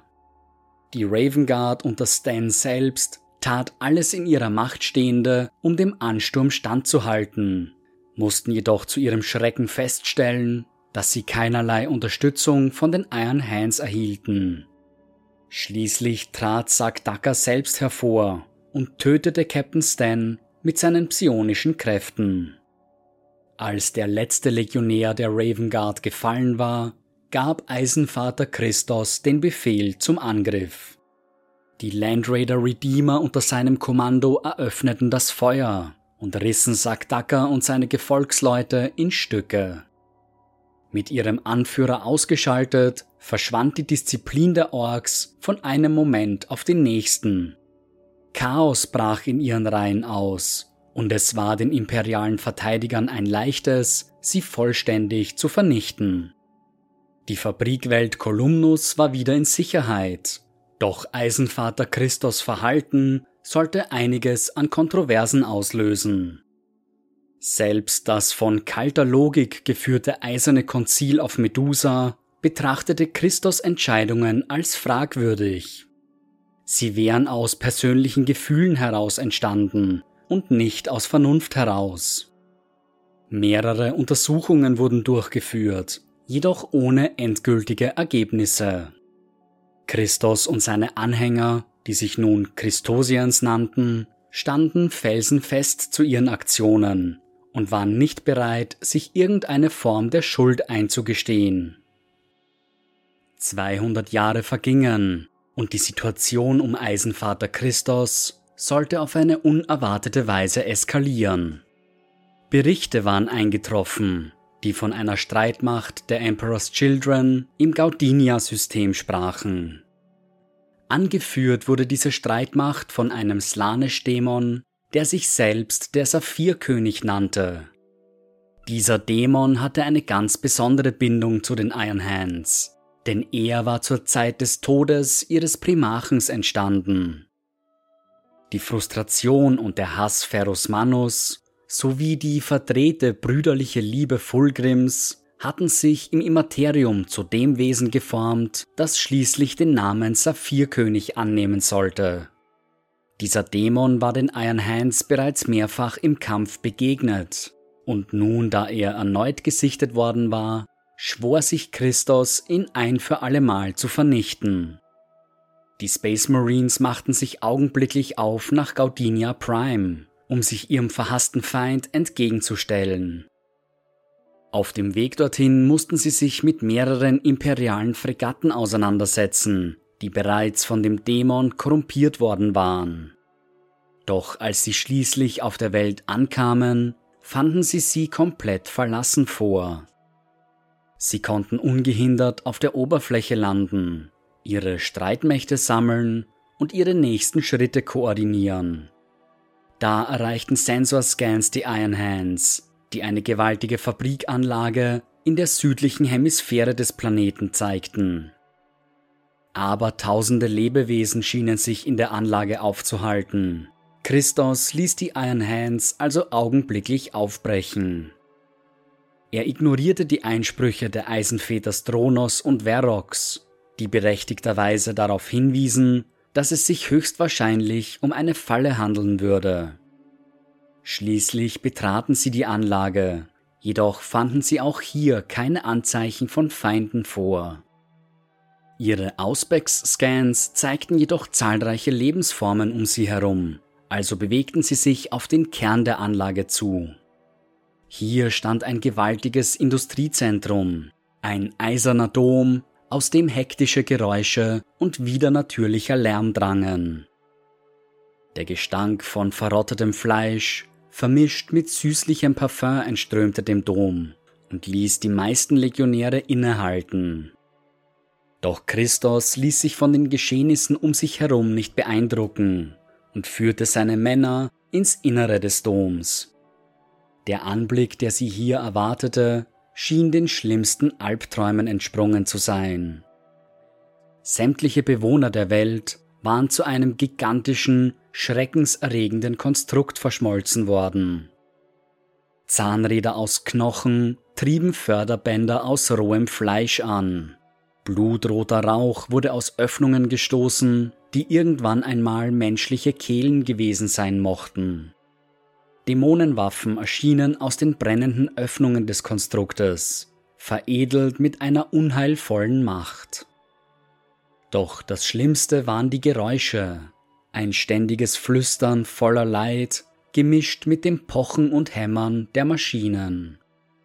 Die Iron Hands mussten nach nur wenigen Schritten ihre Audiorezeptoren deaktivieren, um von den Geräuschen nicht überwältigt zu werden. Der Anblick hätte in jedem loyalen Mitglied des Imperiums Wut und Abscheu ausgelöst, doch in den Augen Christos blitzte etwas anderes auf. Er schien fasziniert von dem Konstrukt, das sich vor ihm erstreckte, wandte sich zu einem nahestehenden Eisenvater und flüsterte Siehst du es nicht, Greva? Kannst du seinen Gesang nicht hören? Das perfekte Werkzeug, die Effektivität, die Stärke. Christos stieß seine Mechadendrites, die tentakelartigen Gliedmaßen des Adeptus Mechanicus, tief in einen nahegelegenen Rezeptor der Maschine, und er begann sich zu verändern. Der Eisenvater hatte sich den Versuchungen des Chaos hingegeben und wurde in eine groteske Kreatur aus Fleisch und Metall transformiert. Doch die Korruption endete nicht bei Christos. Auch seine Anhänger begannen die angebliche Perfektion der widerwärtigen Maschine zu bewundern. Sie erlagen derselben dunklen Macht, der auch Christus erlagen war, und bald schon begannen Dämonen aus ihren neu gewonnenen Wirten aufzusteigen. Sie attackierten die verbliebenen loyalen Iron Hands, und schließlich erschienen auch die Emperor's Children aus den Schatten. Ihre Falle war zugeschnappt die Iron Hands waren nur zu bereitwillig hineingetappt. Ein brutales Feuergefecht brach aus, als die Iron Hands sich nun von den Verrätern, Dämonen und ihren ehemaligen Brüdern umzingelt sahen. Endlich gab sich auch der Saphirkönig zu erkennen, und der Eisenvater Kadans Thronos sah sich gezwungen, einen Rückzug zu organisieren. Sie schossen sich eine Schneise durch die grotesken Maschinenwesen, die einst ihre Brüder gewesen waren, und erkämpften sich so ihren Weg aus dem Dom. Kaum außerhalb der Anlage angekommen, begannen die Panzer der Iron Hands auf die herausstürmenden Dämonen zu feuern. Doch die Horde des Saphirkönigs schien ohne Ende zu sein. Immer mehr faule Kreaturen strömten auf die Stellung der Iron Hands zu. Der oberste Skriptor der Iron Hands, Lydrik Noxin, sah nur eine einzige Möglichkeit, um siegreich aus der Schlacht hervorzugehen. Sie mussten zum Saphirkönig vordringen und ihn ausschalten, in der Hoffnung, dass sich die übrigen Dämonen daraufhin zurückziehen würden. Doch um diesen Plan in die Tat umzusetzen, würden sie es zunächst mit der schier endlosen Flut an Warp-Kreaturen aufnehmen müssen. Kadans realisierte, dass ihre kalte Disziplin und Emotionslosigkeit in dieser Schlacht gegen sie arbeitete. Durch sie wurden sie anfällig für die Korruption des Dämon. Würden sie ihren Emotionen freien Lauf lassen, wären sie vielleicht in der Lage, das Blatt zu wenden. So ordnete Stronos seine Brüder an, ihrer Wut und ihrem Hass freien Lauf zu lassen um so ihre Feinde zu vernichten. Die Iron Hands deaktivierten die Hemmprotokolle ihrer kybernetischen Implantate und entfesselten ihren aufgestauten Zorn. Wie eine Flutwelle rollte die Wut der Iron Hands über die Dämonenhorde und drohte sie zu ersticken. Nicht in der Lage, die Kraft der rohen Emotionen zu kontrollieren, gerieten die Dämonen ins Wanken und die Iron Hands konnten schließlich zum Saphirkönig aufschließen. Ein wohlplatzierter Schlag Noxins reichte aus, um den Dämon zu enthaupten. Seine Heerschar verschwand, einer nach dem anderen. Die verbliebenen Emperor's Children konnten mit Leichtigkeit überwunden werden. Ein abschließendes orbitales Bombardement sollte sicherstellen, dass die imperialen Bürger der Welt ihren Frieden finden konnten.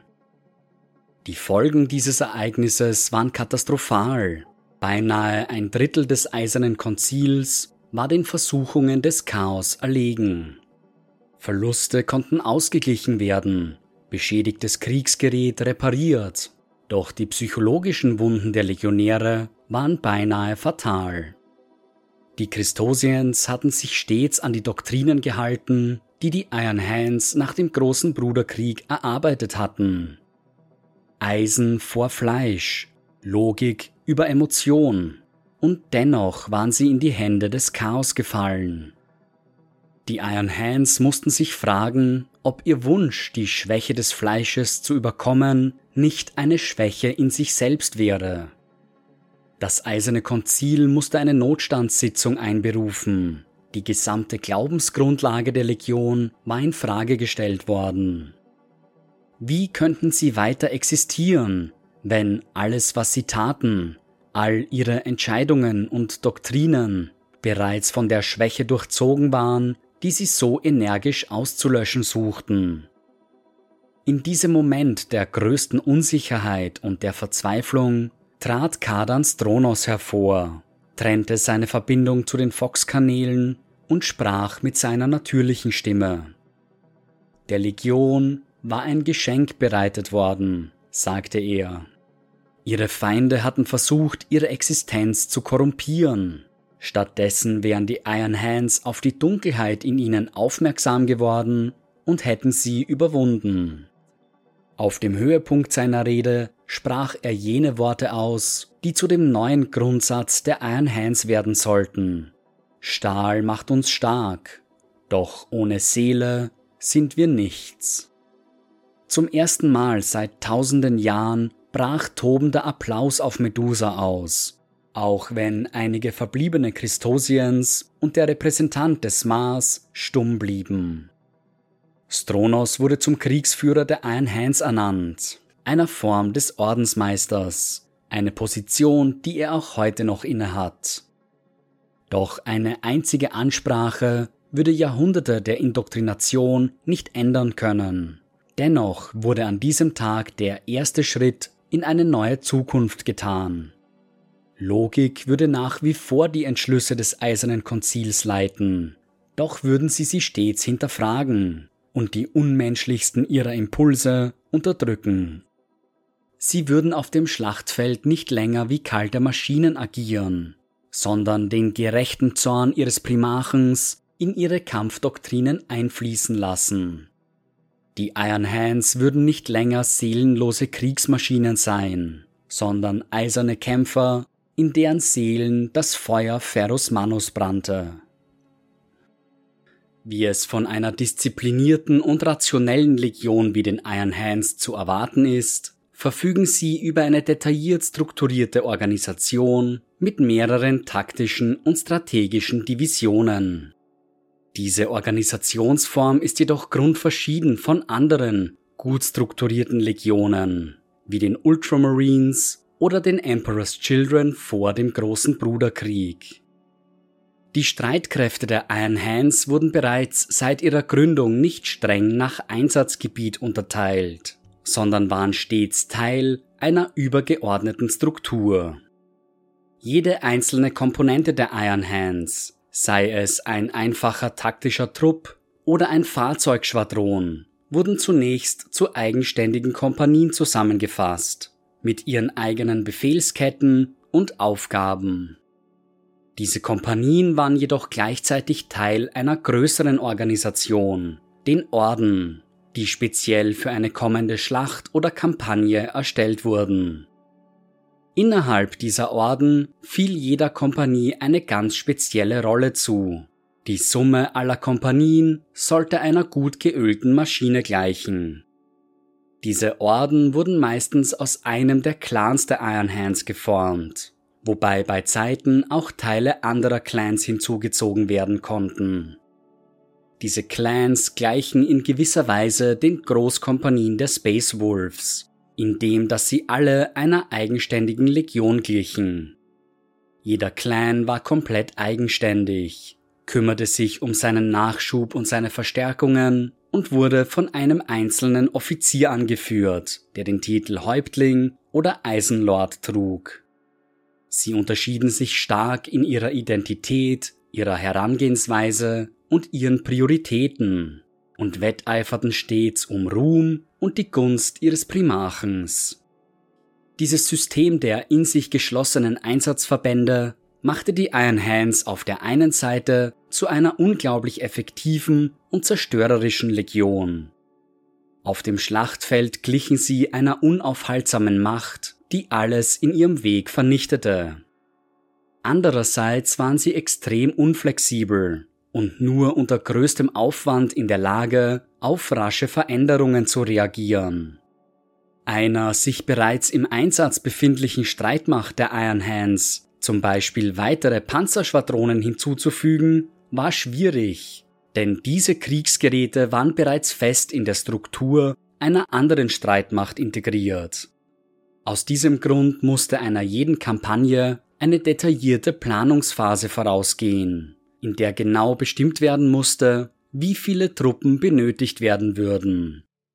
Dies war Teil von Ferus Manus Design, der den Offizieren seiner Legion beeindruckende Autorität auf dem Schlachtfeld gewährte. Doch mit dieser Autorität kam auch die Verantwortung, alles zu tun, um den positiven Ausgang einer Kampagne zu gewährleisten. Die kommandierenden Offiziere einer Kompanie hatten volle Befehlsgewalt über ihre Legionäre und das Recht, Bestrafungen und Beförderungen nach eigenem Ermessen zu verteilen. So erstreckte sich die Hierarchie bis ganz nach oben zu Ferus Manus hin, der die letzte Instanz aller Entscheidungen der Iron Hands war. Dieses System wurde selbst nach dem Tod ihres Primarchens und nach der Reformierung der Legion durch den Codex Astartes größtenteils beibehalten. Nach den Geschehnissen des Landungsplatzmassakers isolierten sich die Iron Hands zusehends, so dass ihre nicht kodextreue Organisation kaum auffiel. Auch heute noch sind die Iron Hands in zehn Clan-Kompanien aufgeteilt die an die Clans der Zeit des großen Kreuzzuges erinnern. Jede dieser Clan-Kompanien erfüllt eine ganz spezielle Rolle innerhalb des Ordens und ist ausgestattet, um unabhängig agieren zu können. Das bedeutet allerdings, dass die Iron Hands nicht über die klassische Kompanieaufteilung anderer Orden verfügen, in der jede Kompanie aus ähnlichen Einheiten zusammengesetzt ist. Diese Clan-Kompanien operieren auch anders als gewöhnliche Kompanien. Sie sind de facto sich selbst versorgende Kleinorden. Eine jede Clan-Kompanie zieht in der Regel nomadisch durch das All und reagiert auf Bedrohungen, wo sie sie vorfindet. Wenn sie nach Medusa zurückkehren, halten sie nach möglichen Aspiranten Ausschau, um ihre Ränge zu verstärken. Die Iron Hands verfügen über keine Klosterfestung, so wie andere Orden, denn auf dem seismisch aktiven Planeten würde ein solch gigantisches Bauwerk kaum lange standhalten. Stattdessen verfügt jede Clan-Kompanie über ein mobiles Festungskloster, vollautomatische Kreationen, die über die tödliche Landschaft des Planeten streifen. Die meisten Clan-Kompanien gehen auf die ursprünglichen Clans Medusas zurück geprägt von alten Traditionen und hoch angesehen in den Reihen der Bewohner der Welt. Clan Averni, die erste Clan-Kompanie, blickt auf eine tragische Vergangenheit zurück. Mitglieder Avernis standen damals an Ferus Manus Seite, als er zum Kampf gegen seinen Bruder Fulgrim aufbrach. Aus diesem Grund betrachten viele Mitglieder der Iron Hands Clan Averni heute mit gemischten Gefühlen. Auf der einen Seite gehörten sie zur Zeit des großen Kreuzzugs und des Bruderkriegs zur absoluten Elite der Legion und standen ihrem Primarchen näher als alle anderen Legionäre. Auf der anderen Seite war es ihnen nicht gelungen, Manus Zorn zu zügeln, als es zu den Geschehnissen auf Istvan V kam, und sie waren auch nicht in der Lage, ihn vor seinem Schicksal zu bewahren. Dieser dunkle Mantel der Vergangenheit liegt auch heute noch über Clan Averni, und die Beförderung zu einem Veteran der Legion wird immer mit einer bittersüßen Note hingenommen.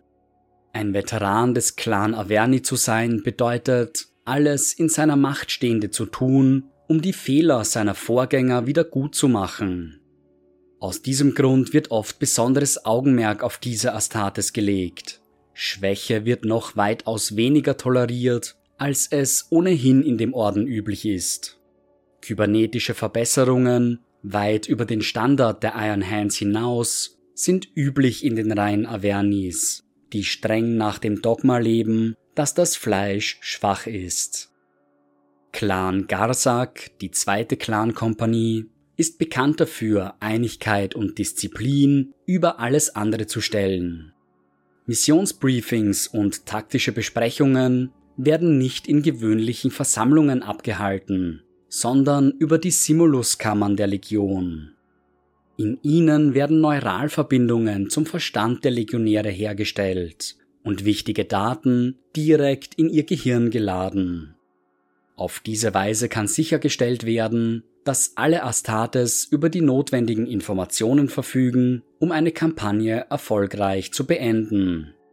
Clan Gazak vertritt auch eine besondere Ansicht ihren Emotionen im Kampf gegenüber. Andere Clans nutzen bionische Implantate, um ihre Gefühle während der Schlacht unter Kontrolle zu halten. Doch nicht Clan Gazak. Sie verlassen sich auf ihre bloße Willensstärke, denn in ihren Augen würde sie alles andere unwürdig machen. Auf dem Schlachtfeld zeichnen sich die Mitglieder Gazaks vor allem dadurch aus, dass sie wesentlich brutaler und wilder kämpfen als ihre Brüder. In einem Moment schreiten sie noch in disziplinierter Kampfordnung voran, während sie sich im nächsten bereits mit beinahe blutiger Wildheit über ihre Feinde hermachen. Clan Raukan, dritte Clankompanie der Iron Hands, erlitt im Verlauf ihrer Geschichte bereits mehrfach schwerste Verluste. Sie waren es, die am meisten unter den tragischen Ereignissen rund um Eisenvater Christos litten, denn er war es, der die Clankompanie nach Gaudinien Prime führte. Viele Mitglieder des Clans wurden damals zu Anhängern des fehlgeleiteten Eisenvaters und im weiteren Verlauf der Geschichte zu unwillentlichen Sklaven Slaneschs. Heute kämpft Clan Raukan umso verbitterter, um die Fehler ihrer Vergangenheit wieder gut zu machen. Manche innerhalb der Iron Hands behaupten, der Clan hätte die kalte Logik der Maschine für rohe Emotionen aufgegeben doch die Erfolge Raukans sind nicht von der Hand zu weisen. Ihre Entschlossenheit und ihre Aufopferungsbereitschaft zeichnet sich vor allem durch ihre enorme Zahl an Dreadnoughts aus, die selbst für die Iron Hands besonders hoch ist. Clan Kargul ist die vierte Clan-Kompanie des Ordens und für seine Präzision und detaillierte Planung bekannt. Man sagt, kein Schiff des Clans verlässt den Hangar, kein Bolterschuss wird abgegeben, bevor Kagul die kommende Kampagne nicht bis zum Ende hinaus geplant hat. Angeführt wird Clan Kagul von dem ehrenhaften Dreadnought Banus, welchem die Ehre zuteil wurde, Teil des Eisernen Konzils zu sein. Clan Harmek, die fünfte Clan-Kompanie, wacht über die uralte Technologie der Iron Hands die von Ferus Manus im Gorgonengewölbe aufbewahrt wurde. Hier befinden sich die Fragmente von zahlreichen SDKs, deren Entschlüsselung im Laufe der Jahrtausende vergessen wurde. Sie sind mit einem unbekannten Code versiegelt, den Clan Harmek seit vielen Millennia zu knacken versucht. Die Rekruten des Clans dienten einst als Serfs des Gorgonengewölbes. Nach ihrem Aufstieg zu Astartes sind sie umso bestrebter, die Geheimnisse der Relikte zu entschlüsseln und zu bewahren. Clan Sorgol ist die sechste Clan-Kompanie und mit der Bewachung des Medusa-Systems beauftragt. Es heißt, bereits die ersten Mitglieder des Clans hätten versucht, primitive Raumschiffe zu konstruieren, um mit ihnen die Sterne zu erreichen. Heute verbringen die Schiffe Sorgols ihre meiste Zeit auf Reisen zwischen den unterschiedlichen Planeten des Systems, stets Ausschau haltend nach möglichen Bedrohungen. Sämtliche Clankompanien der Iron Hands verfügen über eine enge Bindung zum Adeptus Mechanicus, doch keine ist auch nur annähernd so eng wie die von Clan Borgus. Bedauerlicherweise führte diese enge Bindung während des Morde-Schismas dazu, dass Clan Borgos sich den Separatisten anschloss. Dies führte zu großem Misstrauen, welches auch heute noch besteht.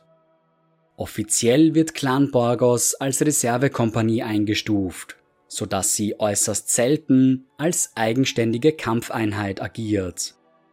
Das Eiserne Konzil behauptet, dieser Entschluss wäre gefasst worden, um sich an den Codex Astartes zu halten, der ausdrücklich nach Reservekompanien verlangt. Die Wahrheit dürfte jedoch sein, dass die übrigen Iron Hands ein wachsames Auge auf die Mitglieder Borgos halten wollen. In ihren Augen gleicht der Clan einer fehlerhaften Maschine, die dringend repariert werden muss. Das Eiserne Konzil hofft, dass durch die Einführung der Primaris Marines der Fehler in Clan Borgos eines Tages ausgelöscht werden kann. Clan Morlach, die achte Clan-Kompanie, verfolgt Ferus Manus Lehren des perfekten Schlags. Ein einzelner, perfekt geplanter und ausgeführter Schlag wäre 100 nachlässigen vorzuziehen. So dienen die Mitglieder des Clans als Schocktruppen, hauptsächlich auf den Kampf auf kurze Reichweite spezialisiert. Schnelle Aufklärungsfahrzeuge werden vorausgeschickt, um die Schwachstellen der feindlichen Positionen aufzudecken nur um dann gnadenlos mit Landraidern, Nahkampftruppen und Inceptors zuzuschlagen. Clan Morlock hat die Angewohnheit entwickelt, Siegestrophäen zu erbeuten und in Stasiskammern aufzubewahren. Sie behaupten, diese Trophäen würden weiteren Studien dienen. In Wahrheit sind sie jedoch ein Zeichen ihres Stolzes. Das Eiserne Konzil ist sich dieses Verhaltens bewusst, hat jedoch entschlossen, für den Moment nicht darauf zu reagieren. Clan Wurgan gilt als hitzköpfigster aller Clans und auf Befehl des Eisernen Konzils hin müssen alle Astartes des Clans mit emotionsregulierenden Implantaten ausgestattet werden. Aus diesem Grund sind sie auf dem Schlachtfeld für ihr eiskaltes Handeln bekannt, welches sie als Feuerunterstützung regelmäßig unter Beweis stellen. Eliminator, Suppressor, Devastator und Hellblaster-Truppen sind die Markenzeichen Clan Wurgans, mit denen sie ihre Feinde gnadenlos dezimieren. Mehr als alle anderen Clans hat Worgan eine lange Geschichte unzähliger Kampfeinsätze, vom dritten Krieg um Armageddon bis hin zum 13. Schwarzen Kreuzzug. Mitglieder des Clans sind stolz auf ihre Geschichte und Vergangenheit und sind bestrebt, den Ruhm des Clans noch weiter zu mehren. Aus diesem Grund bleibt Clan Wurgan am liebsten unter sich, es sei denn äußere Umstände verlangen nach einer Zusammenarbeit mit anderen Clans. Darüber hinaus ist Wurgan bekannt dafür, die Ausrüstung und Waffen ihrer Feinde zu bergen. Jedoch werden diese Trophäen nicht ausgestellt oder weiter erforscht, sondern dem Maschinengeist ihres mobilen Festungsklosters zum Opfer dargebracht. Es heißt, die Brutalität des Maschinengeistes würde im Clan selbst widerhallen, der eine Tendenz zu extremer Gewalt zeigt. Clan Dorok, die zehnte Clan-Kompanie, operiert mehr oder weniger als Scout-Kompanie der Iron Hands. Dorok überwacht die Trainingsgründe des Ordens, auf denen die Aspiranten der Iron Hands ausgebildet werden. Andere Clans schicken ihre Aspiranten zu Clan Dorok, wo sie in den Wegen der Iron Hands unterwiesen werden, bevor sie wieder zu ihren ursprünglichen Clans zurückgeschickt werden. Während dieser Zeit gelten sie als de facto Mitglieder Doroks. Es wird ihnen nicht gestattet, die Zeichen und Symbole ihres eigenen Clans zu tragen. Im Gegensatz zu anderen Clan-Kompanien besteht Dorok aus weitaus mehr als 100 Mitgliedern, eben da ihm sämtliche Aspiranten und Neophyten angehören. Wahre Angehörige von Clan Dorok werden nach ihrem Aufstieg zu vollwertigen Astartes zu den neuen Ausbildern und werden fortan den Fortschritt der nächsten Generation überwachen. Es ist nicht verwunderlich, dass sich bei einem isolierten Orden wie den Iron Hands mehrere Spezialistenformationen und Ränge gebildet haben, die sich in keinem anderen Orden finden lassen. Bereits vor ihrer endgültigen Isolation nach dem Landungsplatzmassaker verfügten die Iron Hands über drei einzigartige Formationen. Ferus Manus und seine Eisenväter waren stets bestrebt, die Technologie der Terminatorenrüstungen noch weiter voranzutreiben. Ein solcher Versuch war die Erschaffung der Gorgonen-Schema-Terminatorenrüstung. Diese Variante der Rüstung ersetzte die standardmäßigen Feldgeneratoren mit experimentellen Konversionsfeldern die eintreffende elektromagnetische und kinetische Energien in grelle Lichtblitze umwandeln sollten. Diese sollten nahestehende Feinde blenden, um den Terminatoren so einen Vorteil im Kampf zu verschaffen. Doch die enorme Hitze und die elektrochemischen Gifte, die bei dieser Prozedur entstanden, zwangen die Träger zu gravierenden kybernetischen Augmentationen, um die Rüstung unbeschadet anlegen zu können. Freiwillige für dieses Verfahren waren jedoch schnell gefunden, denn die Iron Hands sahen es als eine Ehre an, die Gorgonen-Terminatorenrüstungen anlegen zu dürfen. Die zweite einzigartige Formation dieser Zeit waren die Morlocks. Sie bestanden aus den erfahrensten Veteranen der Legion und dienten als Manus Ehrengarde. Die Morlocks wurden nach den tödlichen Raubtieren benannt, die durch die Tundra Medusas streifen. Diese Astartes waren die absolute Elite der Legion, und im Kampf gab es kaum eine Macht, die es mit ihnen aufnehmen konnte.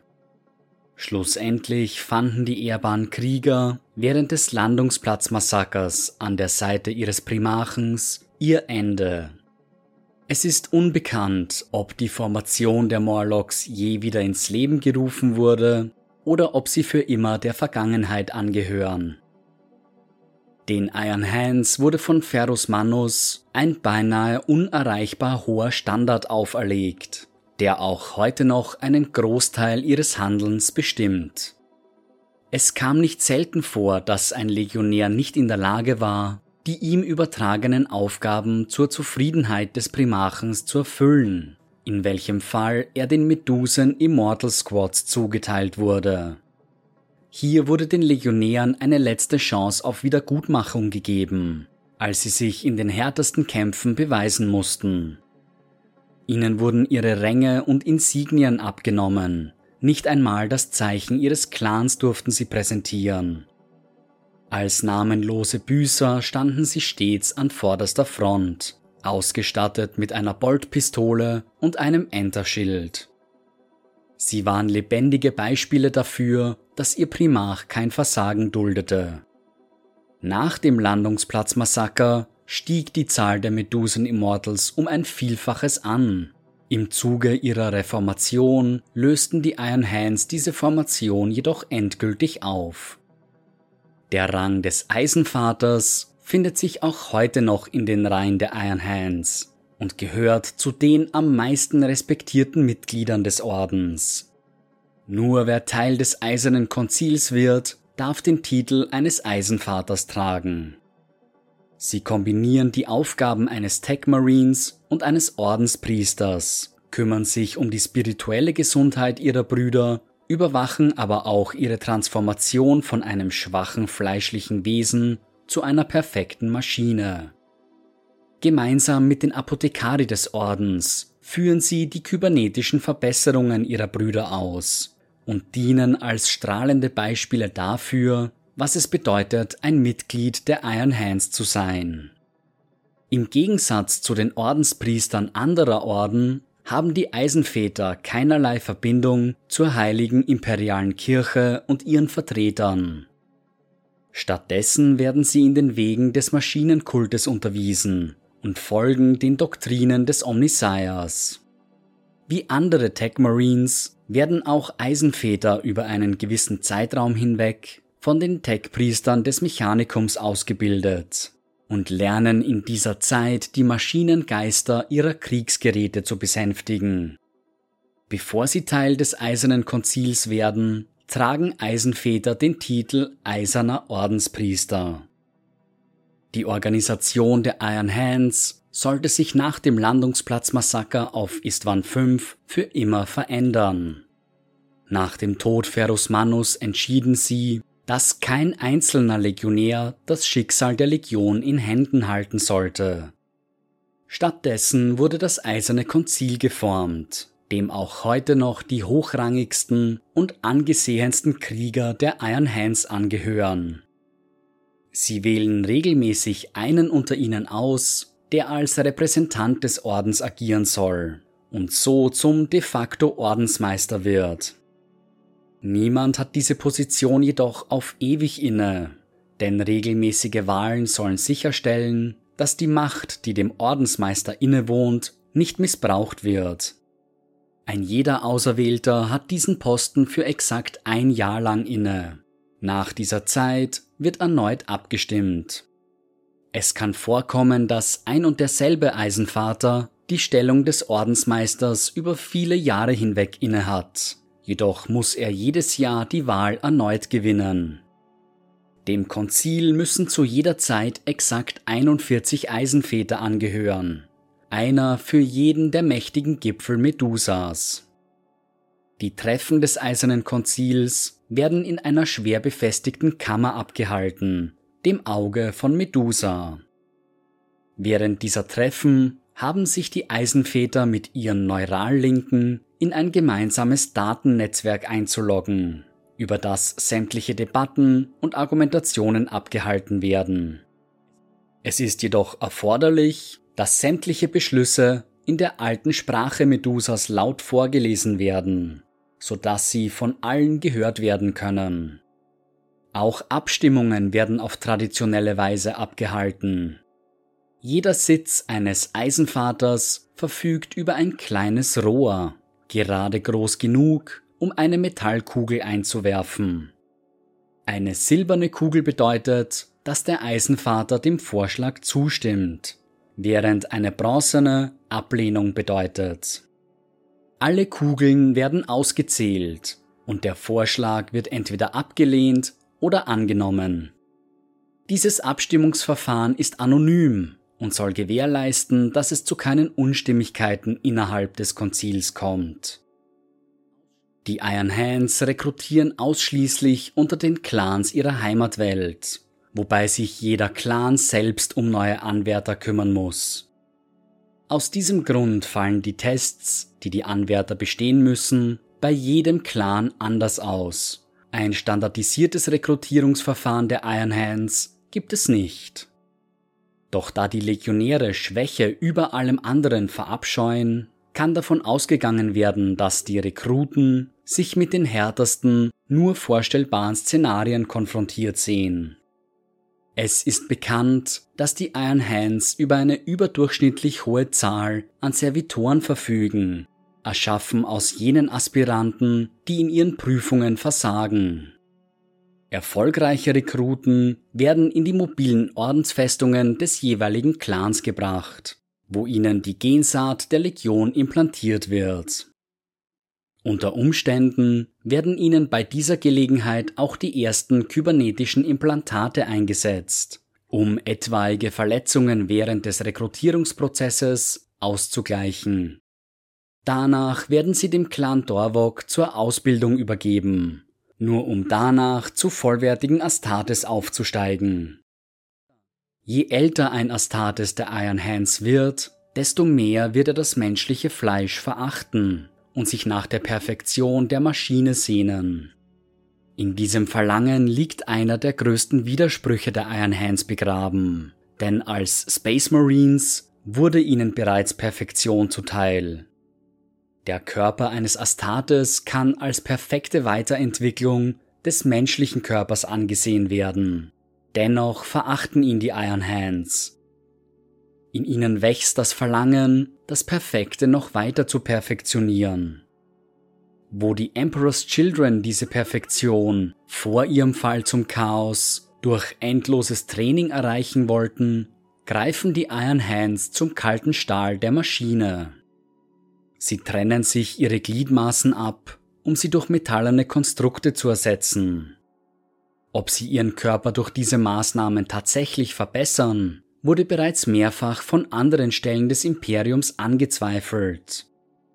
Selbst innerhalb der Iron Hands gibt es solche, die erkannt haben, dass in diesem Verhalten Schwäche verborgen ist.